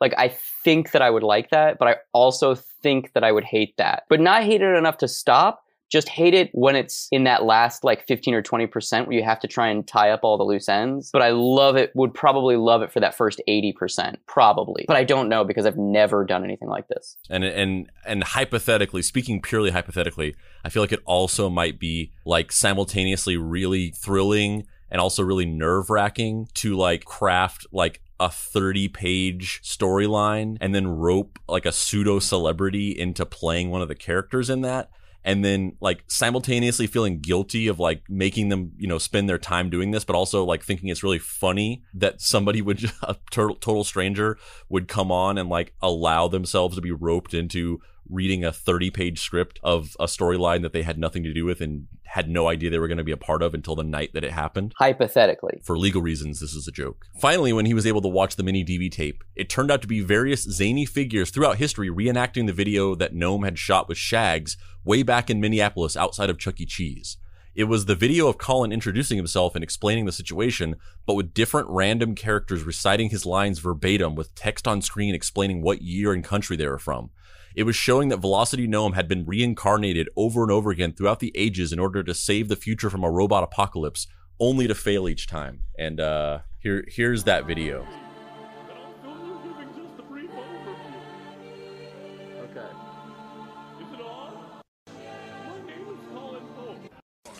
Yep. So this is so the, so basically they take that video we watched earlier in Act One, where it's Kolin in front of a brick wall talking to the camera, talking to Shags, and kind of just recapping what he did.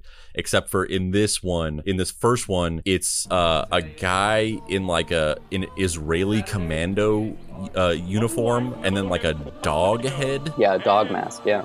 And then it says Velocity Gnome Israel 1952. And then here's one. It's the same thing, except for it's call, uh, Velocity Gnome as a caveman in 2 million BC. Here's one with a guy it says Velocity Gnome Munich Germany 2072 and then it's a guy in like a futuristic shirt. Olympic speed skating preliminaries. Here's one where it's a guy in a Star Trek shirt and it says Velocity Gnome Stardate 35944.1. I don't think that's canonically correct, by the way. Yeah, here's one where it's just a dog and it's he's just standing in front of the brick wall and then the the, the words are being uh, conveyed in subtitles. Um, and it's just it's just a bunch of different ones of them of like these characters all reenacting the events that took place in Minneapolis.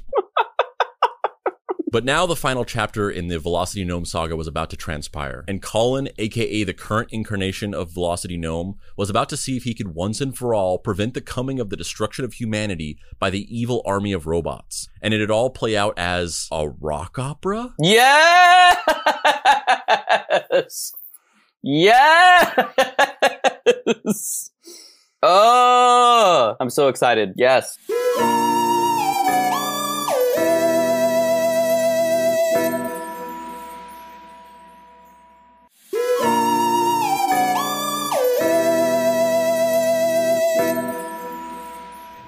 Act 3. Remember that Napster musical we did? Yeah, turns out everything I do is inspired by this specific thing. December 10th of 2005 was when this entire epic saga finally drew to a close. Velocity Gnome had also received instructions from Father Time to travel to Yellow Springs in Ohio along with a plane ticket. He got on the plane and headed towards the terminus of his fate. Gnome was going to meet up with someone named Lazon, a future resistance fighter sent back to guide him on his journey at the airport. But he was also going to meet up with a guy named Dave. It's me. It's me. It's it's You back in time. You went back in time to. it's literally just me. He's just a regular security guard who worked at the airport who had read Kolin's story on the Something Awful forums and wanted to meet him. In the baggage claim area of the airport, he was approached by Dave. They talked for a bit about the story until Lazon finally arrived, accompanied by another person called the Observer. Lazon was decked out in a full leather getup reminiscent of a character from The Matrix, and the Observer was wearing a bright red jumpsuit, a white helmet, had a mask covering his face, and was carrying around a video camera hooked up to a laptop computer that was strapped to his chest. Lazon told Gnome that the Observer would be documenting the day's events for future historical record. He also was unable to speak. Um, and this, this is this is what uh, this is what Lazon and the Observer look like. So this is Lazon. Bro, Lazon, looking kind of cool, man. I'm into that jacket. He's just got like a leather jacket on. He's wearing all black, like Doc Martens or combat boots or whatever they are. And he's just you know he's looking like a like a guy from the Matrix. Sick fro, dude. Yeah. And then this is the Observer. Not nearly as cool. Yeah. I mean, he's just he's like he's basically like a, a tech a, a techie. You know, like uh, uh, techies like during a theater production they'll wear all black and sometimes they'll take things out on stage or you know if they're a puppeteer or whatever and the idea is you're supposed to just ignore them and pretend like they don't exist so he's got a camera and he's just wearing like a red jumpsuit and they've just they've just like hastily thrown together a story for him that he's like the observer he's just the person there that's documenting this for history but he's really just filming it obviously Wait, what? Don't ruin this for me. Gnome introduced Lazon to Dave, who he seemed kind of caught off guard by, and then they left the airport and got into Lazon's red minivan.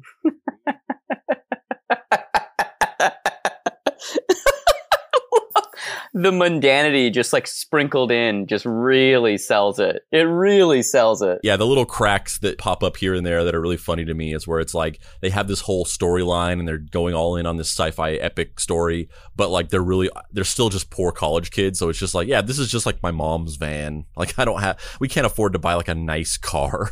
We can't afford like a, a limo or something. Um, uh, Dave did not tag along. And I, I only include that, that detail because I thought it was funny because when he talks about Dave and meeting up with Dave, you know, my thought is like, oh, is this guy going to end up being a part of it? Like it's another like misdirect where you think it's just a random guy who found out about him on the forums and he wants to meet him and then he turns out to be a part of it, but he's not. He he just really ends up being a normal guy who just found out about the story and wanted to meet Kolin. But I thought it was funny to include it because it really like it was like to me it was like, oh, is he going to be part of it? Oh no, never mind. He's he's just a normal guy. Yeah, that's what you think, but that was a plant for this moment right now, 20 years later. Dave comes on the podcast and kills you. You just have to do the you'd have to do the rest of the podcast indefinitely with some guy you've never met who's just pretending like you guys have this long-standing relationship.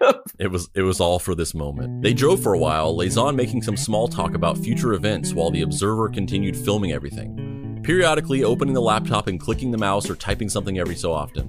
At some point, Lazon revealed his backstory that he was once a powerful warrior until one of the robot army operatives cut his beard off in battle, causing him to lose most of his power. They eventually arrived at a movie theater attached to a mall. Lazon informed him that they'd be heading into a training facility to watch a training video, and that they would also rendezvous with another resistance operative named Ultra, and that when the time was right, Kolin would need to speak Ultra's name out loud in order to gain control of them.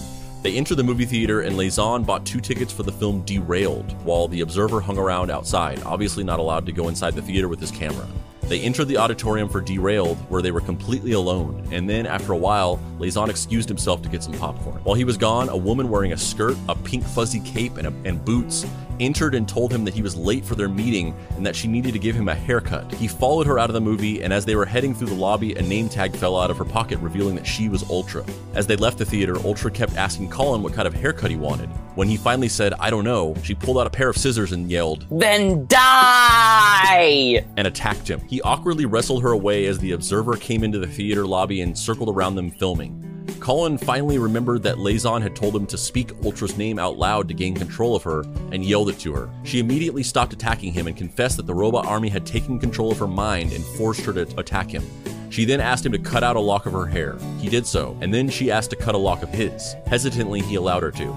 She took the two tufts of hair, mixed them together, and then released them into the wind as a way of bonding them together forever. At that moment, Lazon appeared, exchanged a brief introduction with Ultra, and then ushered everyone back into the minivan in the parking lot. They didn't even watch Derailed. They didn't even watch Derailed. They didn't, even, they didn't get to finish watching Derailed. They'll never they'll never know what happened. Is Derailed the movie with uh, Denzel Washington and Chris Pine where they're on a train? It's a Tony Scott movie. What is Derailed? Um, and I, I think I think that's I think you're talking about the remake of the Taking of Pelham One Two Three. No, you're not because that one has Travolta. Travolta in it. Um, Derailed, the 2005 film. Uh, this one has Owen, Clive Owen, Jennifer Aniston, and Vincent Cassel. It's a crime thriller based on a novel by James Siegel. Okay, fair enough. In the car on the way to their destination, Ultra asked if Kolin still wanted her to cut his hair. He said fuck it and agreed, and she gave him a simple cleanup.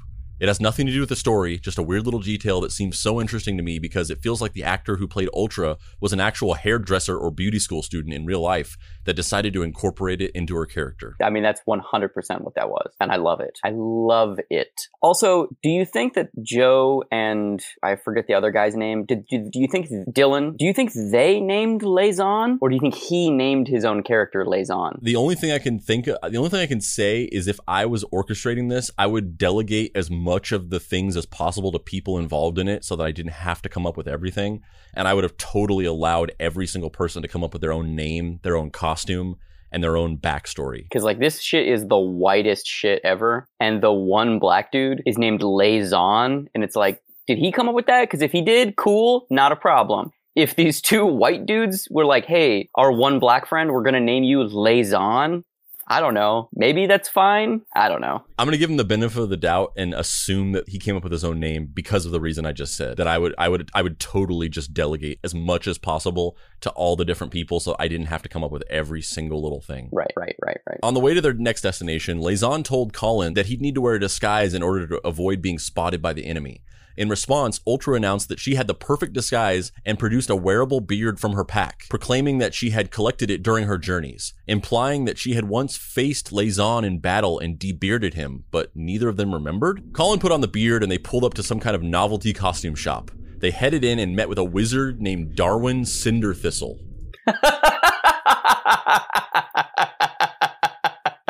I love that name.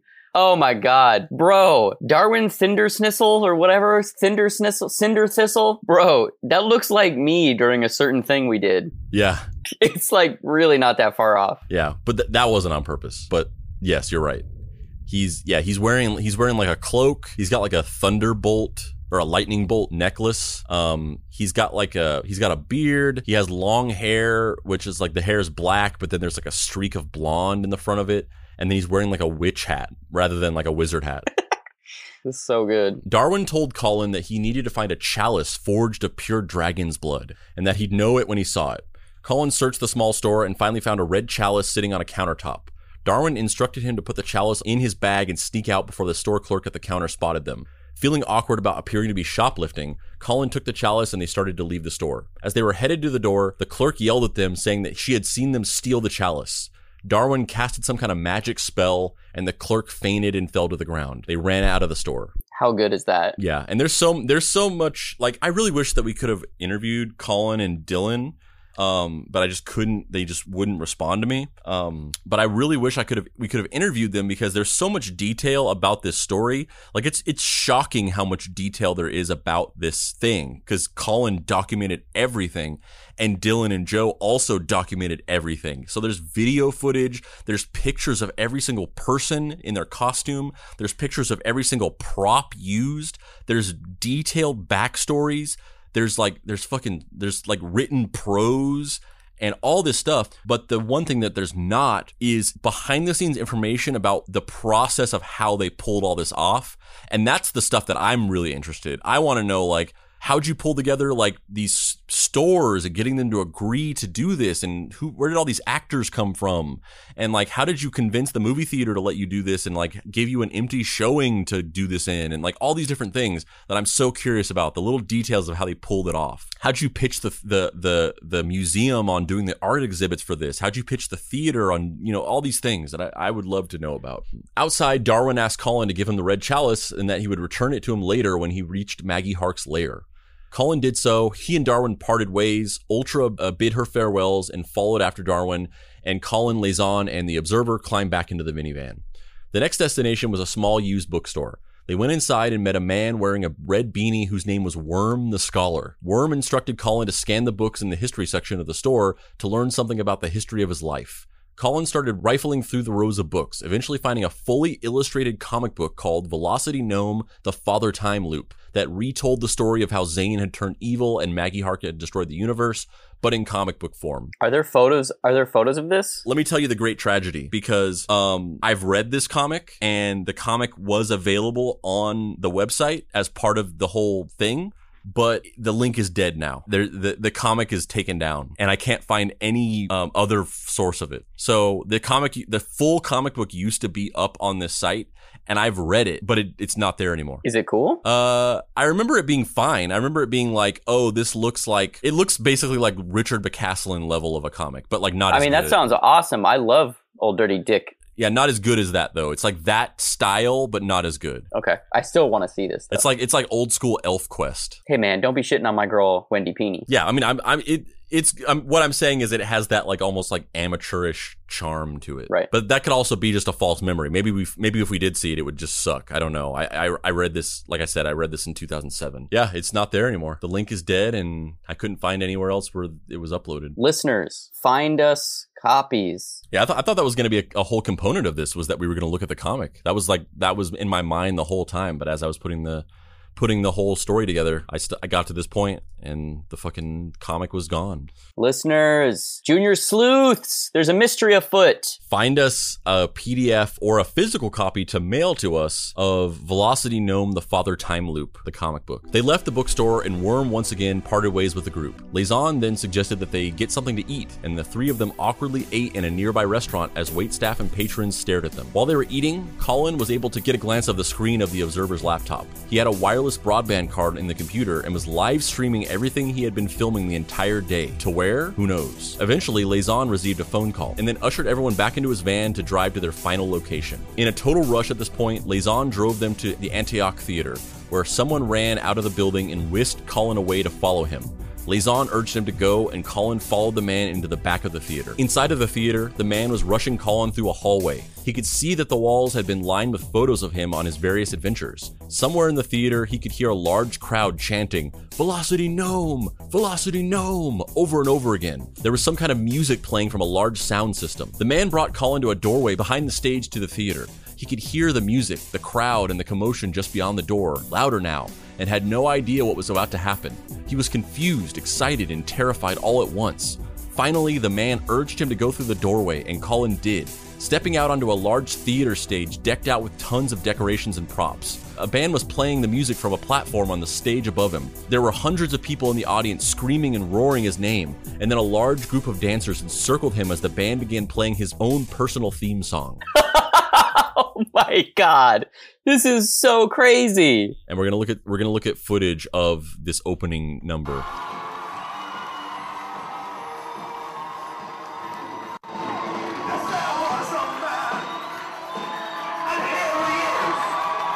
So they're so they're on they're on stage. Kolin is standing in the center, just like overwhelmed and just so confused and just looking around like, what the fuck is happening right now? And there's all these dancers dancing around him. There's a band up on a platform on the stage above everybody who's playing this song.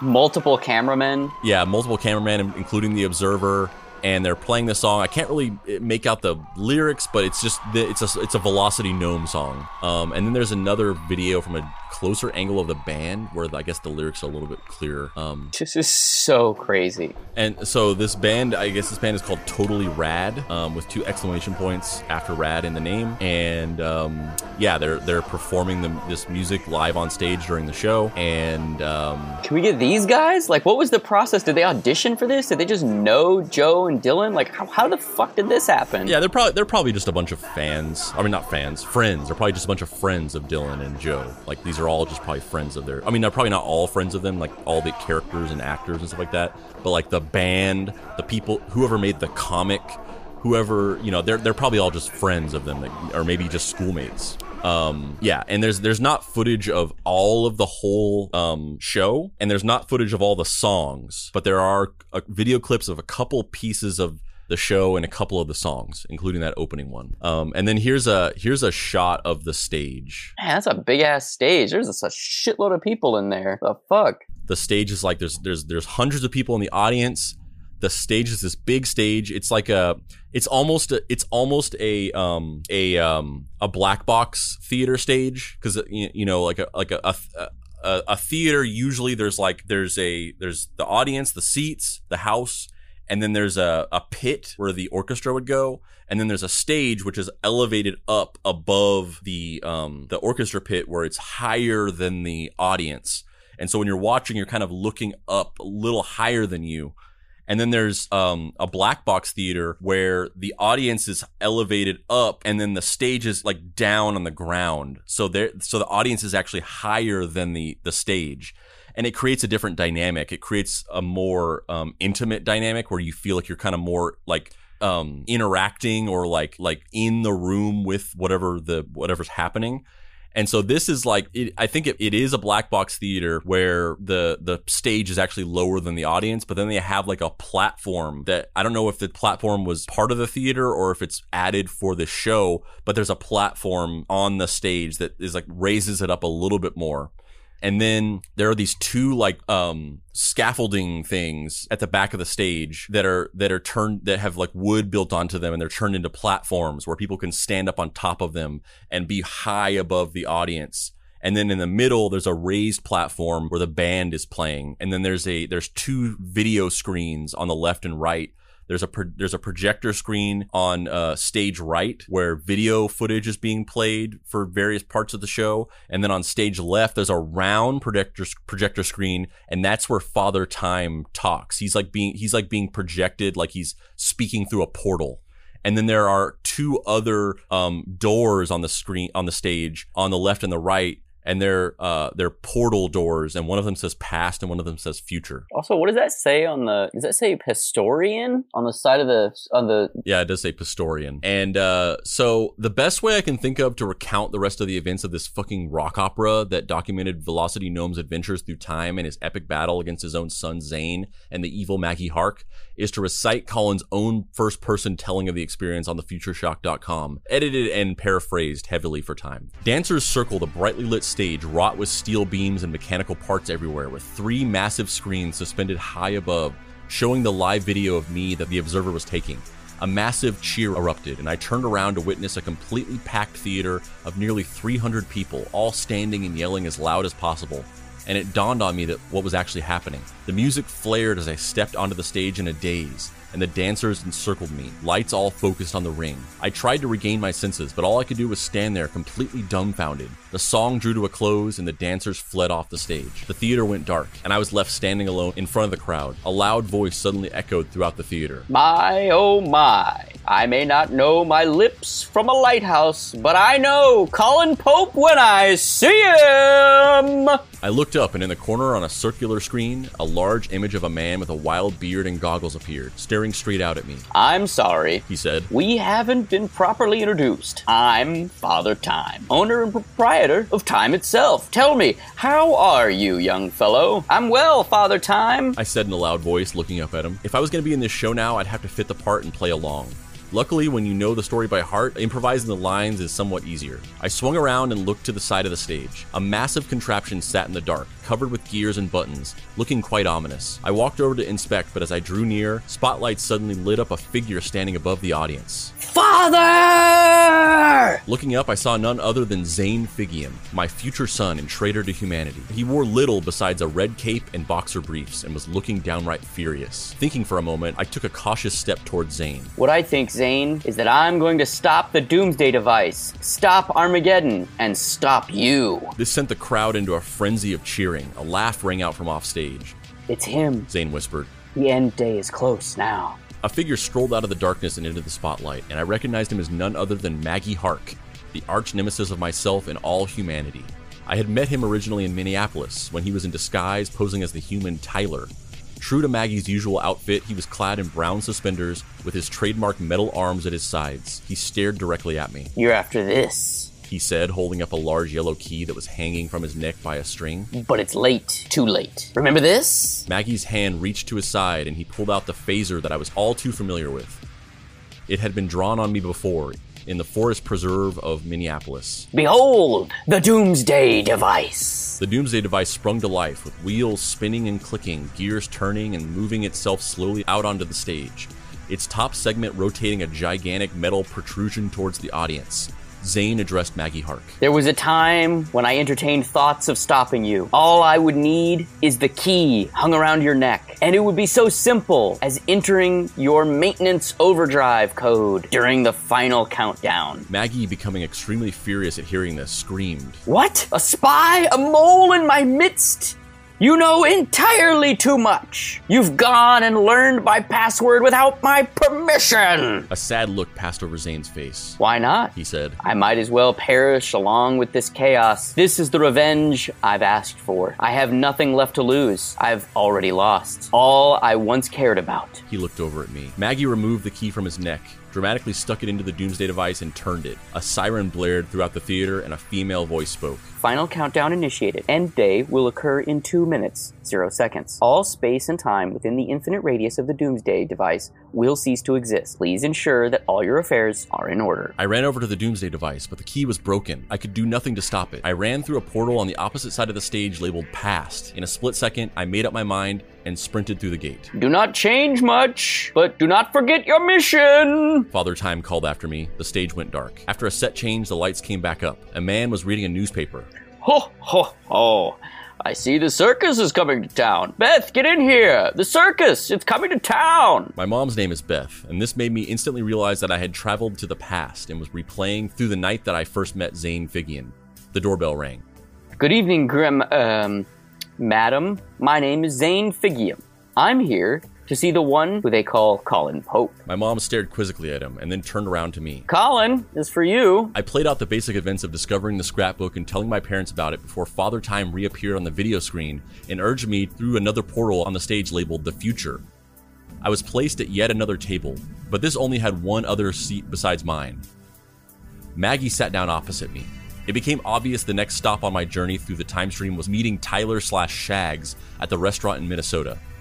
I could see that something was obviously different from the actual event. Tyler had a large key hanging around his neck, the same he did earlier in the show before it was broken. I looked down at my menu and realized that it said Belgian waffles over and over. That was indeed what I had ordered. We told the waitress what we wanted and she left. Tyler casually took the key off his neck and stuffed it into his backpack. I have to go to the bathroom. I'll, I'll be right back. He said, getting up and leaving the stage. It was obvious what I had to do now. I quickly bent down and rummaged through his backpack, fishing out the key. The lights cut out, and Father Time said excitedly, I can't hold you in this time, Kolin Pope. You're time shifting. Don't worry, though. I'll catch you.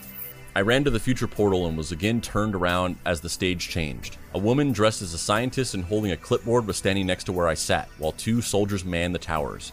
Scanning the area with turrets, she jotted down some notes on her pad and said, Let's see. Continuing on with Zane's favorites list, um, we have his favorite painter, Georgia O'Keeffe, his favorite actor, Bill Pullman, favorite food, s'mores. Am I, am I correct, sir? Yes. I replied, not entirely sure what was happening in the scene yet. At that moment, a robot made of boxes and silver wrappings came lumbering through the portal and attacking scientists around me. Sir! The female scientist yelled, We have to evacuate! Evading the robot, I ran through the future portal and the lights on the stage vanished. The usual guy came and took my gun and then turned me right back around to the stage where Zane was now sitting in front of a capsule of light that looked like a fire. Cricket sounds played in the background and with the fire crackling softly. Okay, Dad. I guess I'll see you later. Don't work too hard. Zane said, looking away towards the opposite side of the stage from me. Father Time suddenly piped up. Remember, Kolin, he must know how you truly feel, but be wary. Creating a time paradox will thrust you into an alternate timeline from which you cannot return. It will destroy the entirety of the time stream's history. I approached Zane and he looked up at me, shocked. Dad? What are you doing here? I thought you just left. You look younger. Did you, did you shave? Father, I really I wanted to talk. Zane rose from his log and picked up a microphone. The band on the stage behind us began to play and Zane burst into song. This is the greatest fucking thing. This is the greatest fucking thing. This is a little bit of the song.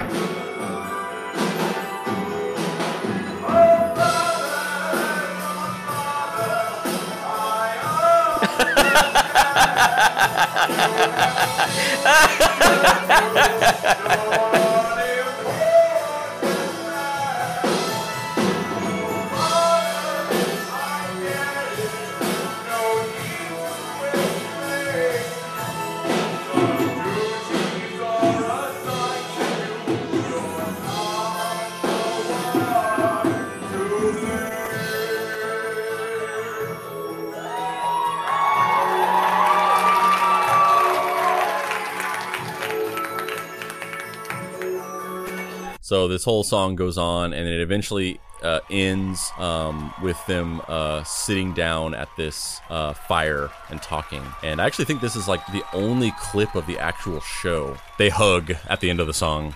Face the audience. Come on, Kolin. Never turn your back on a crowd. You're a busy man, an important busy man, but you care for so many. You fight for them, love them. Why do you not care for me?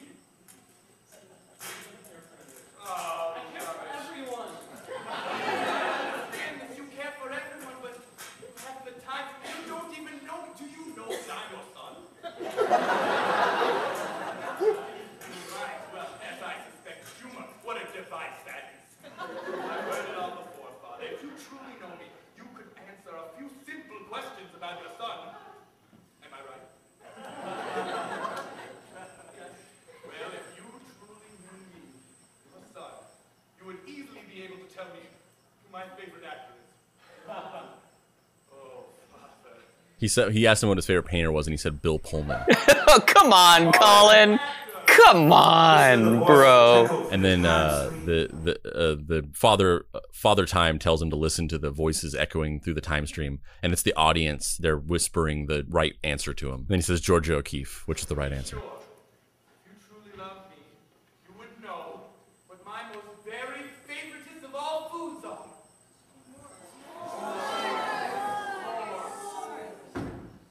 You do. You do.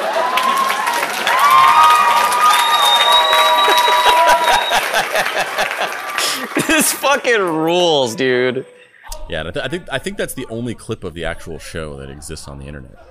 Yeah, so he he basically the, there was a scene before where they were going through a list of Zane's favorite things in some science lab, and they listed these things, and then the very next scene he asks him these questions, prompting him to give the answers to tr- prove that he cares about him. Um, so that's that's uh, I didn't transcribe the whole rest of the show because it's a lot of stuff, and this this would be much longer if I did it. So I'm just gonna summarize the rest of the show. We're not gonna actually go through it line by line. Um, I'm to summarize the rest of the show, and then the very end of it, we're to go back to Kolin's first person account. After this, Kolin and Zane are attacked by Cybears. Father Time tells Kolin that he can't intervene in any more of the past, and he's forced to leave Zane to fight the Cybears by himself as he escapes into the future portal. He goes back to the beginning events of the play where he meets Zane, and then Maggie activates the Doomsday device. Zane attacks Maggie, but Maggie mortally wounds him and then he escapes. Kolin goes and puts the key he retrieved from the past into the Doomsday device, but he needs the password, which Zane knows. Zane doesn't want to give it to him because he thinks he doesn't care about him and only wants the password. Kolin proves he cares about his son by repeating the list of Zane's favorite things to him, and Zane finally realizes that his father does love him, gives him the password, and then dies, seemingly.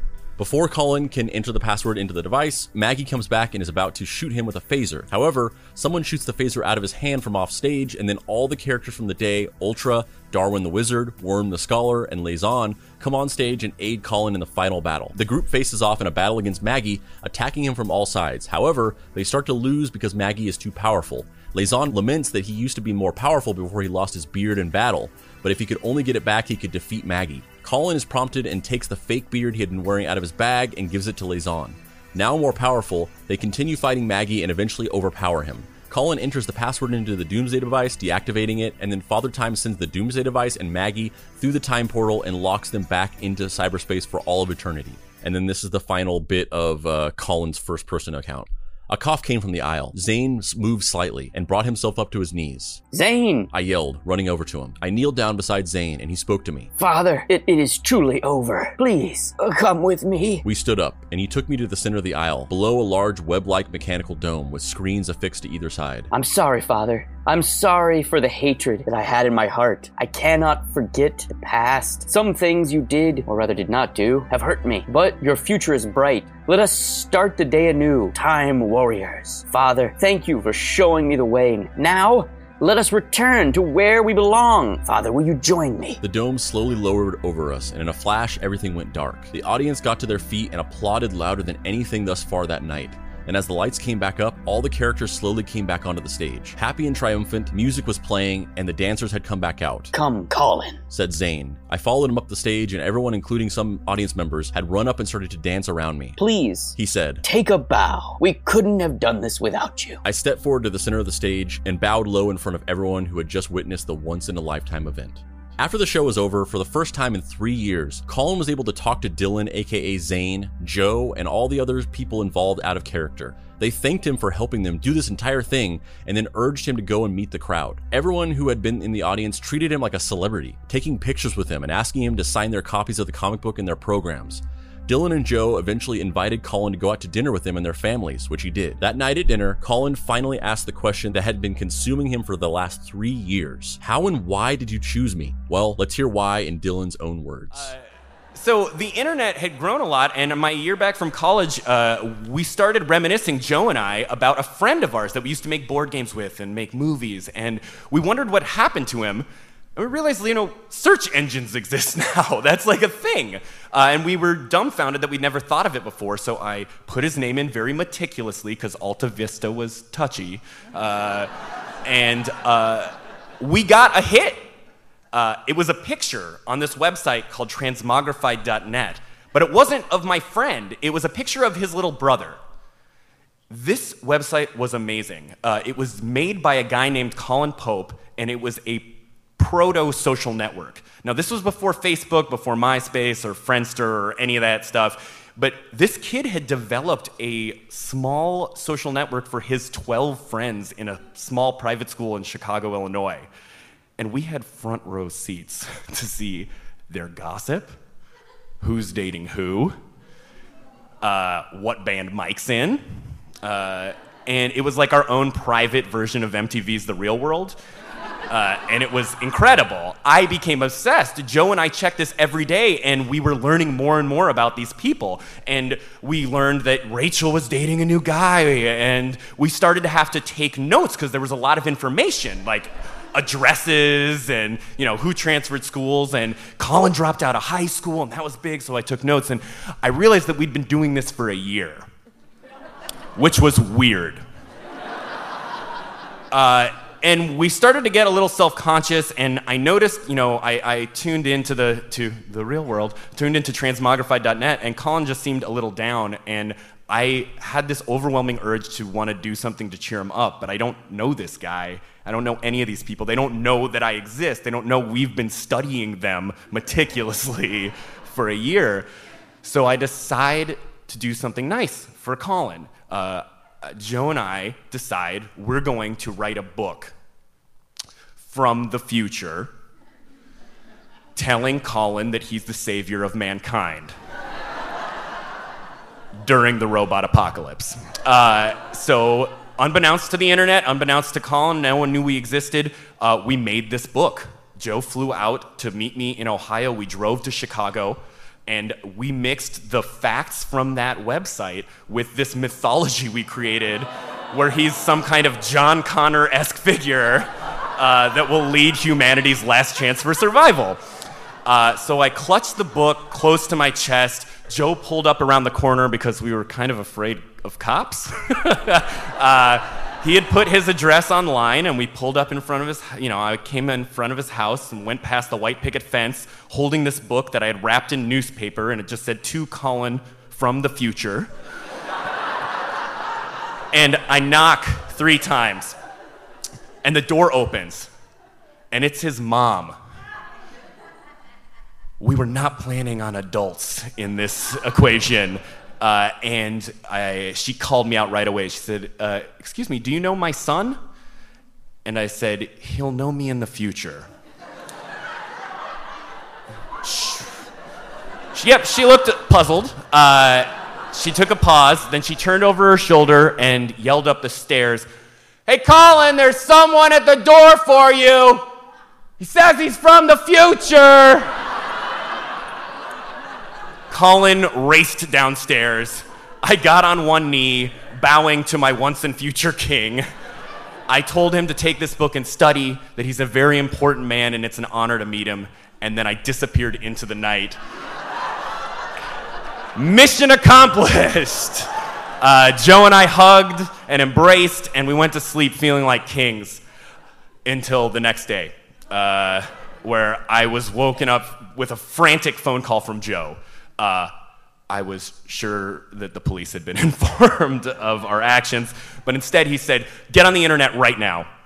Uh, I went online, and what I saw was that Kolin had scanned all 32 pages of this book and put it on an online forum with a description of his now uh, duty to save the world, basically.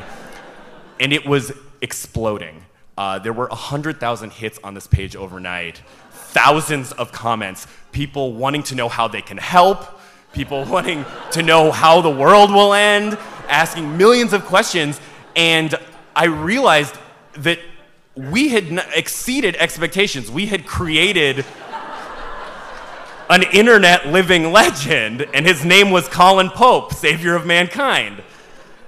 Then we read more comments, and some people started to get really mean. They said that he made it up and that he was doing this all for attention, and they were making fun of Kolin. And we had to have Kolin's back because that's not why we did this. We did this because it was positive and fun, and we connected with him and felt like what he felt, and we knew what it was like to feel that way. And so it was clear that uh, why would they believe him? You know, it was just a random kid from the internet uh, and a weird book, and everything he was supposed to do happened in the future, anyways. So I get why people doubted him. so Joe and I realized we had to make the robot apocalypse happen so that Kolin could save us. And unbeknownst to the internet and unbeknownst to Kolin and on the friends, uh, we spent the next year planning. That is the genesis of why they did this, how they found him, how they knew so much about him, how they went about selecting him. And basically, you know, the first event that happened in 2003 was supposed to be a one off, just weird little thing where they just gave him a book and then he just spent the rest of his life wondering what the fuck happened. But when they found out that people were making fun of him and doubting his story online, they were like, oh, we have to like do this again in a more provable way where we can show people like, oh, and this was a real thing where people were involved in it. And he just didn't, he didn't just make it up. So then they did the Minneapolis thing and that was supposed to be the end of the story as well. But then, um, once he found, once Kolin found out about the art exhibit that they had done, then they were like, "Oh, well, we have we we have to do more with this now. Now that he found out about this art exhibit about him, we have to we have to do something else." And so they spent the next year planning out the whole ending of this. So so basically, there was like three phases of it. There was the initial one with just the book that was supposed to be the end of it. Then there was the Minneapolis event where he flew there and did that whole scavenger hunt. That was supposed to be the end of it. And then the whole rest of it was meticulously planned out and executed over the course of a year in 2005. I think it's the fucking coolest thing that's ever been made. It's I love I love it so much. I think also this is probably a perfect time for us to talk about the thing we've been alluding to the whole time. So I don't even know how to start this. Like, what? It's your story. I'll let you tell it. It's your story. Um, yeah, I mean, it, it is pretty simple. Honestly, um, I was gonna, I was gonna propose to my wife, my wife, and um, in a, in the typical fashion of basically anything that I do. Um, I want to do it in a really over the top conceptual way. And I'm not even saying that in a way of like, oh, I'm just so romantic that I have to do it in this over top, over the top way. Um, it's really, honestly, it's not even about that. It's more of just in general, I like to do things in a really over the top theatrical or conceptual way. And this was no different. So, and also I just, you know, something, something about the idea of just like that stereotypical thing of like, you're up on a mountaintop and you like propose with a ring or like, th- th- there's something about that I just really dislike. It just, it kind of makes me feel uncomfortable and makes, makes me cringe a little bit.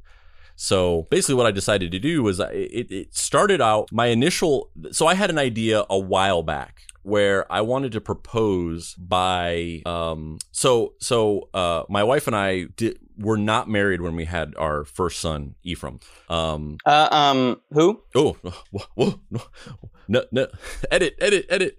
Uh, no, my, my, my wife and I were not married when we had our first son, uh, JJ the fourth. And so at some point I had an idea that we have a, we have a fireplace in our house and it's like a brick fireplace. And I, one day I thought that it reminded me of the cave in The Legend of Zelda when, in the very beginning of the first game where you go into the cave and then there's the wizard and he says it's dangerous to go alone, take this and then there's this uh, the sword that you take, the sword and the shield. And I the the fireplace reminded me of it. So I had an idea where I wanted to at the time JJ the Fourth was very little, where he couldn't walk and he couldn't talk, and so I wanted to take him and put him into this little chair that we had. That's like basically it's like a little chair that forms around a baby so that they can sit in it and they can't move. Yeah, I've got a couple of those. Yeah, the, the, the for yourself. Yeah, yeah.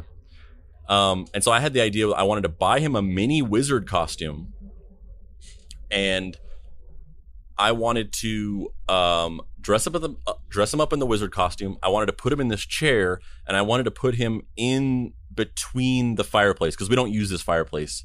Um, we actually store toys in it.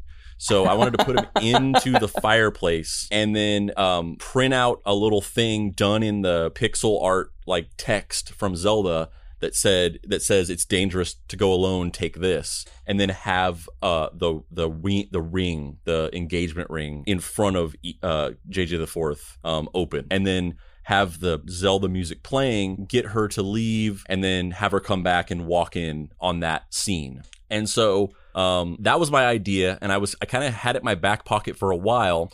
And then whenever I was kind of starting to get to a point where I was like, I'm gonna I'm gonna do this, uh, she went out of town. She went to visit her family for a couple weeks, and so left alone to my own devices, that idea slowly but uh, ballooned more and more to the point where I had completely it didn't even involve that anymore. It had completely sh- uh, evolved and shifted into a day long um, augmented reality game that was uh, fantasy themed, and it was and it had turned into a thing where she would wake up one day and I would be gone, and our son would be gone, and she would find a a book that had a, a, a, tale in it, um, a, a, a- a legend of of uh, an, an adventurer having to go in quest to save um, a prince, and it was it was uh, it was like a generic version of Zelda, obviously, Didn't want to get sued by fucking Nintendo. by the wedding proposal that would trigger a lawsuit.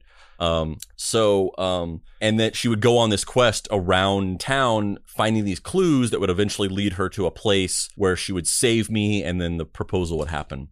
So she, so she woke up and found this book with this story, and it led her on this whole thing. And uh, she found a she found a treasure chest that had this. Well, hold on, wait, hold on. Let me let me let me jump in here and say what my experience of this is up to this point. So I get a text from you saying, "Hey, do you want to help me do a thing?" And I'm like, "Yeah, fuck, yeah, sure, of course, why not?" He goes, "You're, you're like, okay, all right." It's gonna be you and two of our other, or three of our other friends. I'm gonna need you to come to my house dressed in that cape that we used for that one short film. It's like a like a hooded, not Dracula cape. It's like a black wizard's cape. I need you to come dressed It's like, like it's that. like a cultist robe. Yeah, it's like a cultist robe. And I was like, say no more, baby. And by the way, the the by the way, the one little issue that she had with this whole thing was she was like she was like, "What why didn't you get like my friends to do this?" And I was just like, I wasn't to ask random people to do this fucking weird thing with us. Like we had to we had to do rehearsals. Like like I would, like I, I understand that that would probably be have been like a more I understand that, that would have probably been like slightly better, but there was no way I was to just be like, "Hey, person that I've like met a couple times, do you want to do this really fucking weird thing with me?" Baby, I could have been your agent. I, that sounds exactly like what I want to do. Talk to random strangers and ask them to be shopkeepers and wizards? Hell yes. Instead of casting you in it, I just I'm like the producer. I show up. I've like gained 60 pounds. I'm smoking a cigar and I'm like, all right, kid, we're to put you in the wedding proposal. See? But basically, so I roll up to his house. Uh, you know, he says, oh, we're to, I'm to do this wedding proposal. And I need you and Mike and Tyler and, and one of our other friends. Um, and we're, you guys are to come over to the house and we're to do this weird wedding proposal thing. And I was like, oh, fuck yeah, that sounds great. So I got cast as a shopkeeper. Have multiple characters, but first as a shopkeeper. So Jaden comes out of the door after you and uh, JJ the Fourth have left. She find she she found a treasure chest, and the treasure chest had a scroll that kind of introduced her to what was happening, and it had a a, a, a hat uh, uh, that had a GoPro attached to it. So she puts on this hat that's like Link's hat, basically. It's it was literally just like Link costume hat, but it has a GoPro on it, and she's instructed to turn on the the the all seeing eye that can document her adventure or whatever. So she turns on the GoPro. So the whole thing is is recorded from her perspective. She goes out into the living room. She finds this book that has this story on it that tells her like what she needs to do and that she needs to go out into the world and go on this quest. And then she leaves, and that's that's up to the point where she walks outside. And so I'm standing that out there in the in Andrew's front yard for probably 15 minutes waiting for her to come out dressed like a crazy person. I have a little folding table in front of me that I use as like an auxiliary table for making work, my art and stuff. So it's like I have like a drawing table and then this little folding table next to it. And so I'm standing there with a folding table with a bunch of these little knickknacks that Andrew's given me and dressed in a robe. And I'm standing there and I'm like, man, she's taking a long time. Standing there, standing there. Man, she's really taking a long time. And then one of your neighbors walked by and it was like something out of a movie. Like they walked by, kind of looked at me, did a double take, and I went, hey. And then the guy went, hey, and kept walking. And so then I'm standing there for another 10 minutes being like, fuck, uh, this is taking forever. And then I realized that my bright neon pink backpack is sitting right next to me. So I'm like, oh fuck, I gotta move this before she comes out. So I put it behind this big tree in Andrew's front yard. And as soon as I'm like walking back to the table, I hear her like fucking around with the door, getting ready to come out. She comes out, I make it behind the table, and then I do this elaborate like, hello, young traveler! Blabbity blabbity blah, shopkeeper! Let, I'm, gonna- I'm going to play a, a short clip from it. Welcome to the storefront. Oh. Yes. Have you heard the rumor? There's monsters to the southeast attacking the Griffith Mountains. What? What? Yes. It's crazy town over there. Would you care to peruse some of my shop items? Oh, yeah. I have money. Hmm. I suggest the teleportation stone. Okay. It's 20,000 rupees. Oh, that's. No, no, no. 20,000. I'll give it to you on credit. 20,000 rupees. I don't think I have that. I'm also the cheap person whenever I play Oh. this game Oh. who goes with the Oh, well, that's quite disappointing. I was hoping that I could pay off my village storefront mortgage with the sale of this teleportation stone to an affluent adventurer such as yourself. I think I'll go with the. The five rupees for the adventure map? I literally think I only have something like that. Oh, yes. So. Yes. Yes. Five rupees. The adventure map is now yours. Ooh. Too bad you couldn't afford the teleportation stone. It's probably going to be useful later. Am I supposed to get this back? That's so stupid. That's so stupid. The funny part about that is like the biggest like takeaway from being obsessed with this Velocity Gnome story and studying it and like rereading it over and over again and kind of like becoming fascinated by just what it is is like and informing you know me having ideas for my own projects and things like that is like the the, the most interesting or fascinating part of it is studying the sort of the the craft or the strategy of creating interactive stories and how you subtly guide people to do things and um, make choices that that you need them to make to to further the story and go places that you need them to go. And sometimes it's as simple as just like here's a map and it's guiding you to this place. And sometimes you have to like craft ways in which to like guide their behavior in a way that's like it's it's part of the story and it doesn't feel like it takes you out of it and sometimes it's funny sometimes it's comedic but it's always like guiding them to know what they need to do. And so you know like like that for instance there she needs to get this map um that get, that has a, a map of where she needs to go and it has coordinates to the specific places she needs to go so you have two items there. One of them is a teleportation device that literally can make her go anywhere she wants to go. And then it's ridiculously overpriced to where she can't afford it. And then the other thing is this the map that sh- I need her to get. And it costs exactly the same amount of rupees that she got in the treasure chest when she opened it. So it's like all these decisions that are like, okay, we're guiding you. Like you, you're, you're going to get from these different points, like, oh, this other thing is ridiculously overpriced and it's the thing that I could use to cheat this whole thing and just skip to the end. And then this other thing is the exact amount that I that I have. So I'm being guided to choose this thing that I need to and I know it's important.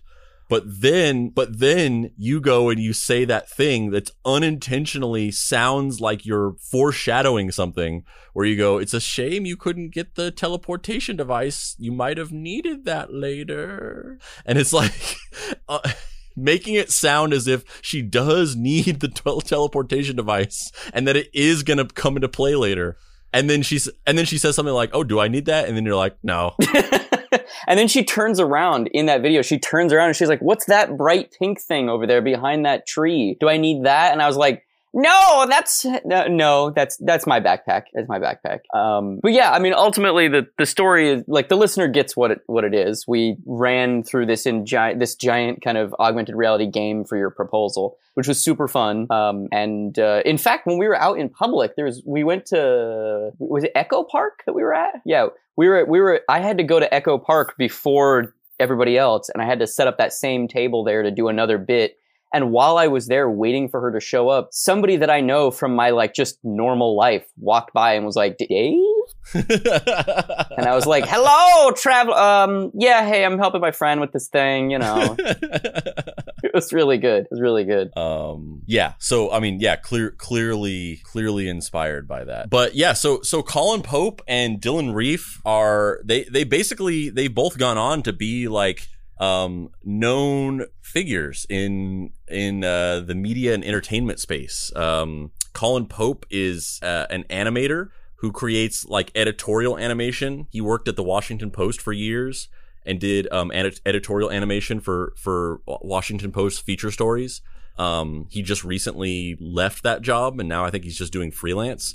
Um, but he's a he's a blue check mark on Twitter, um, and he does these animations. And Dylan Reef is um, he worked for a while, like basically taking the the case study of the Velocity Gnome thing that they did and using it to um, design and create um, interactive um, storytelling games for other people. So he would literally he literally worked a job like designing stuff like Velocity Gnome for other people to do.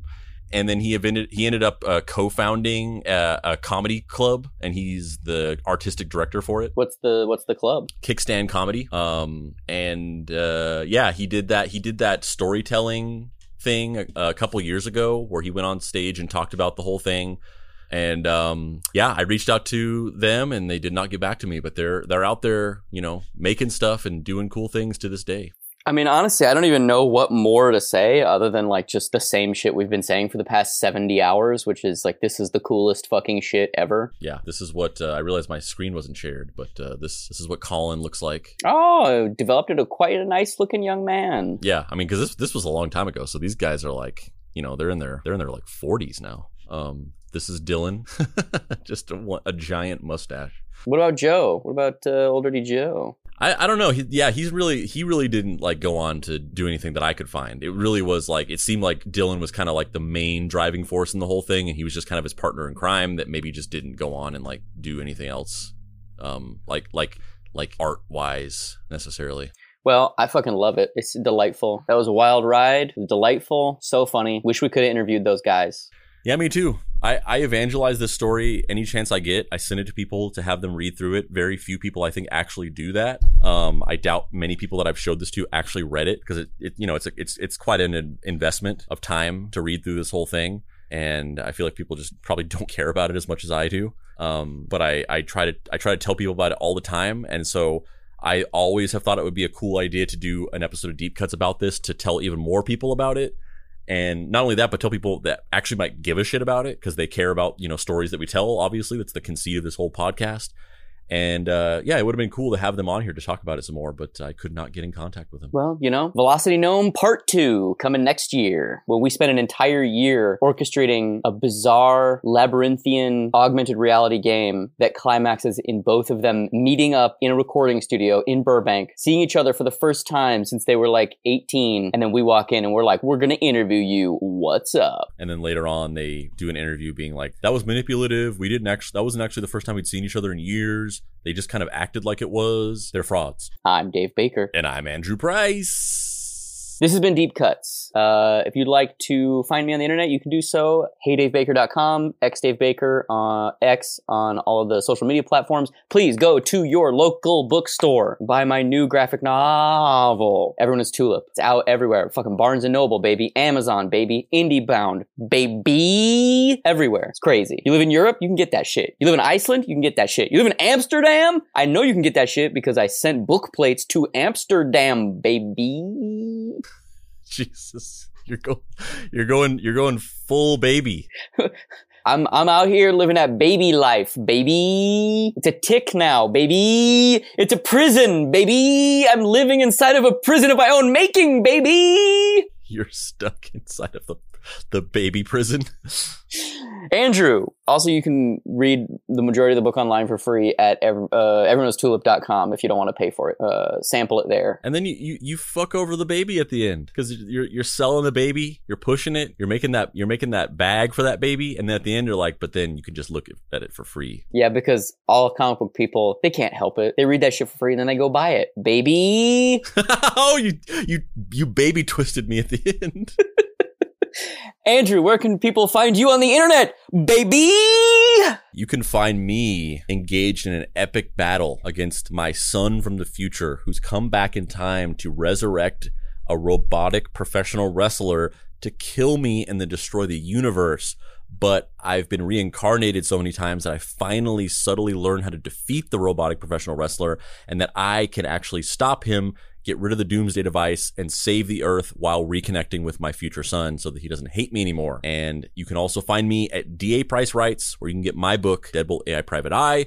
You can get Deep Cuts merch by going to deepcutspod.com, clicking on the shop, or just going to bit.ly.com slash deepcutsmerch, where you can get t-shirts and many different cool Deep Cuts designs. You can get a Deep Cuts Junior Sleuth patch by going to deepcutspod.com and clicking on the shop. Um, and yeah, also really quick, um, because I said, so on last week's episode, I told you, I put out a call to arms to bring me your greatest pizza, pizza, paparizza memes. And so what we're to do is we're to take a look at them and we're to talk about them. Also, secondarily, we've kind of talked about this back and forth a little bit and we finally decided to just pull the trigger on it because of, um, this pizza, pizza, paparizza thing. So not only are we going to take a look at just pizza, pizza, paparizza memes for this one specific instance, but also we're going to start doing a regular segment at the end of every episode. There might be a few episodes that come out that don't have it because we pre-recorded and we're not going to go back and like add it in or whatever. But we're going to start reacting to, to memes made by listeners. So if you are going to make a deep cuts meme, whether it's pizza, pizza, paparizza, whether it's Davy Bakes, whether it's Hilsmer, whether it's Baron von Buelzenbark, whether it's fucking bacon and legs, whatever it is. Whether it's the baby prison. Whether it's the baby prison and just memes about the general baby prison that Dave is trapped in in an endless cycle. The ma- the Mothman being like, we gon' fuck. Any deep cuts related meme. If you're gonna if you're gonna make a meme, come to the Deep Cuts Podcast Facebook group. Join the group. Drop the meme. Drop it like it's made of molten baby. Oh my god. Drop it in the group. If you don't if you don't use Facebook, email it to Andrew at boygeniusmedia.com. Come with your best deep cuts memes and we will look at them, all the ones that have been made and submitted within that week. We're going to take a look at them. We're going to react to them on the show at the end and then we'll I will drop links to so you can look at the memes um in the show notes. And we will also take this uh this this Zoom call and do a video version of it where you can actually see us reacting to the memes and see the memes as we're looking at them that we'll post on our social media channels. So if you want to be featured in the episode, if you want to be featured in these videos, drop us some memes. All right, so let's let's take a look at this. I tried to pull up as many as I could. Oh man, this one is a this is solid. This is solid. So this one this one's from Blas Juarez, who is a listen, Deep Cuts listener, and he is a regular contributor to the Deep Cuts podcast Facebook group. And he has made a pizza pizza paparizza meme. Can, you want to describe this for us, Dave? It is the oh my god, what is the name of the pizza company? It's, Little uh, Caesars. it's the Little Caesars mascot, but photoshopped on his head is a puffy hairdo that looks vaguely reminiscent of Andrew's hair and glasses, like Andrew's glasses. And on his, uh, he's holding a thing of breadsticks and pepperoni pizza. In the hand that's holding the breadsticks, it says pizza, pizza, paparizza. And then the toga that he's wearing just says kayfabe like a mofo, which is, that is solid. That is a solid, a really solid, uh, contender. Also, I'm just noticing for the first time that the interior of the pizza mascot, what the fuck is this company called again? Oh my Little god. Little Caesars. Little Caesars. Uh, the Caesar baby, baby Caesars. The the interior of the baby Caesars mascot has like ridges in his mouth. It's like a body horror nightmare. What is that? It's like an accordion in the back of his mouth. Yeah, it's terrifying. That's not a that's not a feature of the meme. That's the original. No, that's just the actual Caesar. logo. Yeah, yeah, yeah. So, Dave, rate this on a scale of pizza to pizza, pizza, pizza, pizza, pizza, pizza, pizza, pizza, pizza, pizza. I would say this is a solid pizza, pizza, pizza, pizza, pizza, pizza and a half. Fair score. Fair score. All right, let's look at the next one. Oh, this is this is a this is another good one. This is this is from Jay Bard, who is another listener and member of the group, regular contributor. Yes, they are they're uh, very active in a very positive way. Thank you, uh, Jay Jay Bartlesby's. Um, the meme is a dude standing in front of a Lexus, and it uh, the top text reads "Shout out to Pizza Pizza Paparizza," and the bottom uh, the bottom flag of texts reads "Gotta be one of my favorite genders." Which, let's be real, that's true. That is a true statement. It's one of the best. What do you what what do you, what's your vote on the Pizza Pizza Paparizza meme? One in ten pizzas between pizza and pizza, pizza, pizza, pizza, pizza, pizza, pizza, pizza, pizza, pizza. I'm gonna give it. I'm gonna give it. I'm gonna give it eight and a half pizzas. All right, so this one is a what the fuck are those birds called? Ostrich. Little It's a- Caesars. yeah, it's a little. It's a it's a it's a giant ostrich, and then coming out of the ostrich's mouth. Actually, you know what? Let's do this one last because this one is actually just a big dump of memes from one specific person, and they're all hilarious. So let's do a. let's do the few other remaining. In fact, they're actually no. That's no. Never mind. There's no more. That was that's the last one. Um, yeah. So never mind. This this is it. We will do this. So this this is this is a dump of a bunch of pizza pizza paparizza memes from mostly one person. A couple other people dropped their memes in this thread as well, but this is largely uh, a bunch of pizza pizza paparizza memes from Mike Miller, who is once again a listener of Deep Cuts, a regular contributor to the Deep Cuts pod- podcast Deep Cuts podcast Facebook group. And uh, also maybe something else. I don't know. I don't know. But uh, he's dumped a bunch of memes in here, and then also uh, another Deep Cuts listener, Aaron Dockery, has also dropped a couple of memes in here. And uh, we will let let's let's let's let's jump through these a little quickly. But uh, How about yeah? How about you you describe it, and I'll just rate them, and we'll go through them real quick, so we don't spend an hour doing this. Okay, so the first one is just an ostrich with text coming out of its mouth that says, Gotta have my pizza, pizza, paparizza. Seven. The next one is that traditional meme of a guy who's holding hands with his girlfriend, but then he's looking back at a, another girl that's walking. He has caught her attention, and then the girlfriend is looking angry. The the boyfriend says deep cuts listeners. The the the jealous girlfriend is a, benef- a a benevolent and loving God, and the hot stranger that's caught his attention is pizza pizza paparizza. Eight and a half. Fellini style. Hell yeah, baby. Um, the next one is a version of that Drake meme where he's like denying something in the first panel and then like approving of something in the next panel, but instead it's Geordi La Forge doing that. And in the first panel where Geordi La Forge is saying nah, it's brand X pizza, and then whenever he's saying yeah, it's pizza pizza paparizza. Eight point seven five. The next one is that painting of of uh, Arnold Schwarzenegger and Carl Weathers in Predator as they're clasping hands and Arnold's arm says borderline illegal ingredients. Carl Weathers' arm says UN sanctions and them coming together and clasping hands is pizza pizza paparizza. Oh, solid nine and a half. Nine and a half. Um, the next one is a picture of Spider-Man from within the Spider-Man um, PlayStation 4 game, standing in a park, and it says "Tired of the same old boring pizza," and then a picture of Spider-Man um, from the same game. Uh, oh, actually, he's so Spider-Man is wearing a skin where it's just his Spider-Man mask, and otherwise he's completely naked except for a speedo. And it says "Tired of the same old boring pizza," and then it's the same Spider-Man falling from the sky, flying, you know, just falling, free falling in the clouds. And it says, "Well, it's time to fuck with pizza, pizza, paparizza, baby," I mean, I gotta go nine and a half just for that baby. because of, of the prison. Oh, and this is this one's by Calvin McDonald. This is this is a meme by Calvin McDonald. Calvin McDonald made this one. I, I love I love this one. I fucking love this one. So it's the meme where it's two astronauts. One of the astronauts is looking at the planet Earth, and then an astronaut is is behind them pointing a gun at them. The planet Earth has the Little Caesars mascot superimposed on top of it. There's the astronaut looking at the Earth has Dave's face photoshopped on top of it. And he's saying, wait, so this podcast has just been a means for you to assume the role of the Little Caesars mascot? And then the other astronaut pointing the gun at that one has my face photoshopped on top of it. And I'm saying, always has been. Yeah, I'm, I'm gonna have to go ten with this one. Yeah, sol- solid 10. Solid ten. Um, I also love this one very much. This is another Mike Miller, one, another Mike Miller joint. It's that meme where you have a person, there's people in a church. One person is sitting in the front pew. There's somebody behind them pointing a gun at them in the pew behind them. There's another person behind that person in the third pew behind them pointing a gun at them.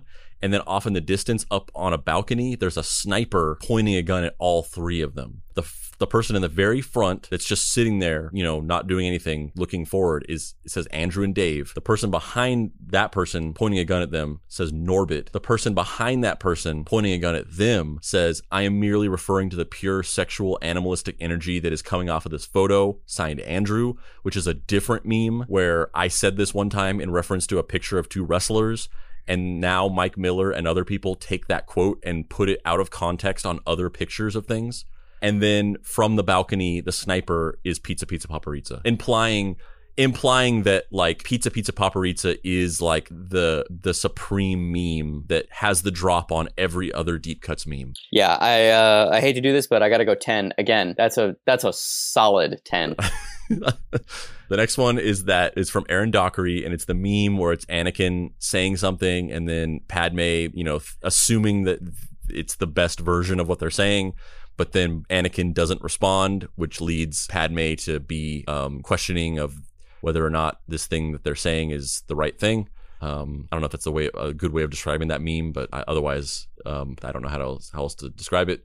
Um, and so Anakin is saying, I brought lunch. Padme is smiling and saying, pizza, pizza, paparizza. Anakin is just looking at her coyly, and then she's looking at him, questioning, and says, It's pizza, pizza, paparizza, right? I'm gonna go six. I think that's a pretty solid meme because this feels like a real meme that one of the pizza places would post. Like this is a real meme that Pizza Hut would post, but it but it says Pizza Hut, not Pizza Pizza Paparizza. Like this is a real hello fellow kids meme that would be posted by a pizza chain. Um, this one just by default, I'm just gonna say this is my favorite. It's from Mike Miller, and it just says when it's Pizza Pizza Paparizza time, and then it's the GIF of Jack Nicholson emphatically nodding from The Departed. That's that's so cheap. That's so cheap. 11 pizzas. No, that's so 11 cheap. pizzas. you can't do that. Damn it, Mike. You gamed the system, you coy motherfucker. Um, oh, I fucking love this. this one, I actually might be, I might have to go to 12 pizzas. I, I forgot about this. God one. damn it, Andrew. You're setting a dangerous precedent. to where the numbers just keep going up and there's there's no real scale to it. So it's Aaron Dockery again. And this one is a four panel meme and it's Charlie and his grandpa from Charlie and the Chocolate Factory. There's a there's a long standing meme where people talk about what a piece of shit Uncle uh, Grandpa Joe is because he's bedridden and to help refuses to help Charlie's mom out with any of the housework or cooking and him and his and his other grandparents are all just in bed they don't do anything. They're just weighted on hand and foot. But then whenever Charlie gets the golden ticket and has to choose somebody to go with him, Grandpa Joe just jumps out of bed and he's suddenly like fine. So the first one is the first panel is Charlie handing the golden ticket to um, Grandpa Joe, selecting him to come with him. The second panel is Grandpa Joe looking down at the ticket to see what it is. The third panel is a stock photo of somebody holding open a blank piece of paper, and on that piece of paper, Pizza Pizza Paparizza has been ha- has been added. And then the fourth panel is Grandpa Joe suddenly standing up and he says, "Let's fucking do this." It's like it's at least an eleven.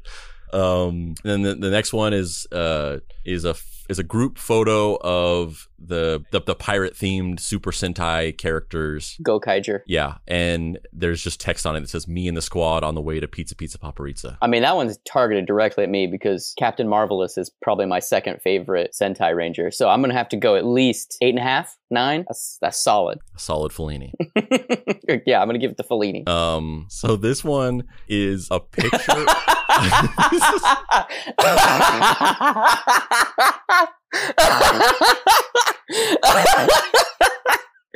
I don't think I saw this one in the thread.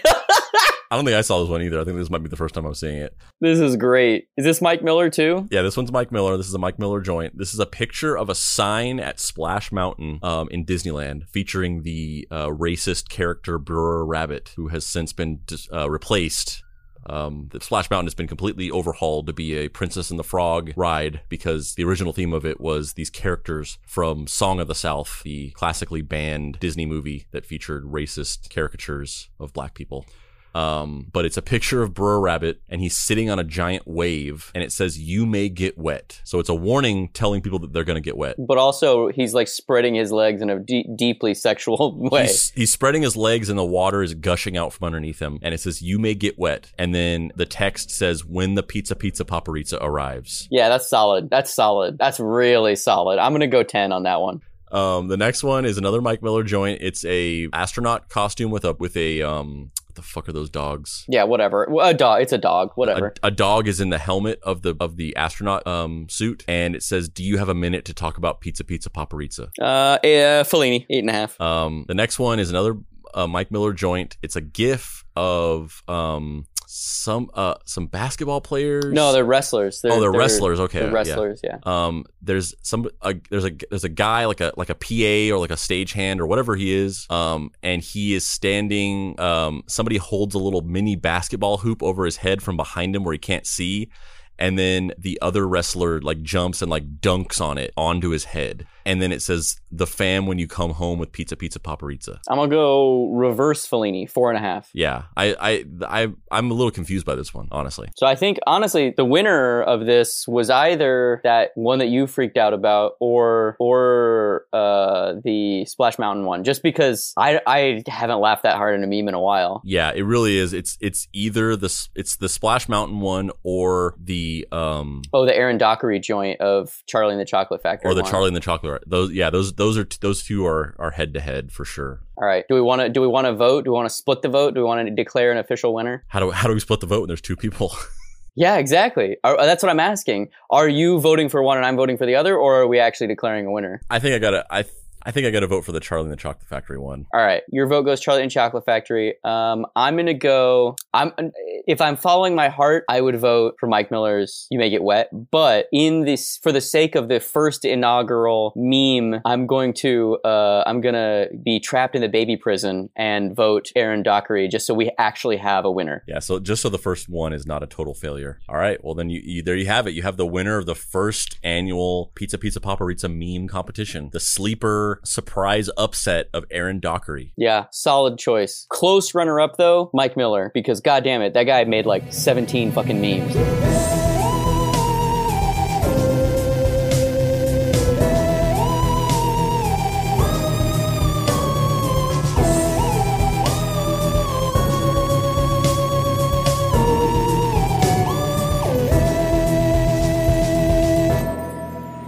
Cuts is a production by Boy Genius Media. If you'd like to find this show and others like it, please visit boygeniusmedia.com or deepcutspod.com. If you want to join in on post episode discussions, please join the Deep Cuts Podcast Facebook group. Finally, subscribe to our YouTube channel for additional video content. The incidental music for this episode was created by D. Catalano, whose music can be found at wekeepoddhours.bandcamp.com, and Dad Beats. You can listen to his podcast Food Fight, a food discussion podcast, anywhere you get your podcasts, and Pseudocide, who can be found on Facebook at P S E U D O C I D E, with spaces between each letter because apparently Facebook doesn't like the use of the Latin stem side, and The Dead Boy Detectives.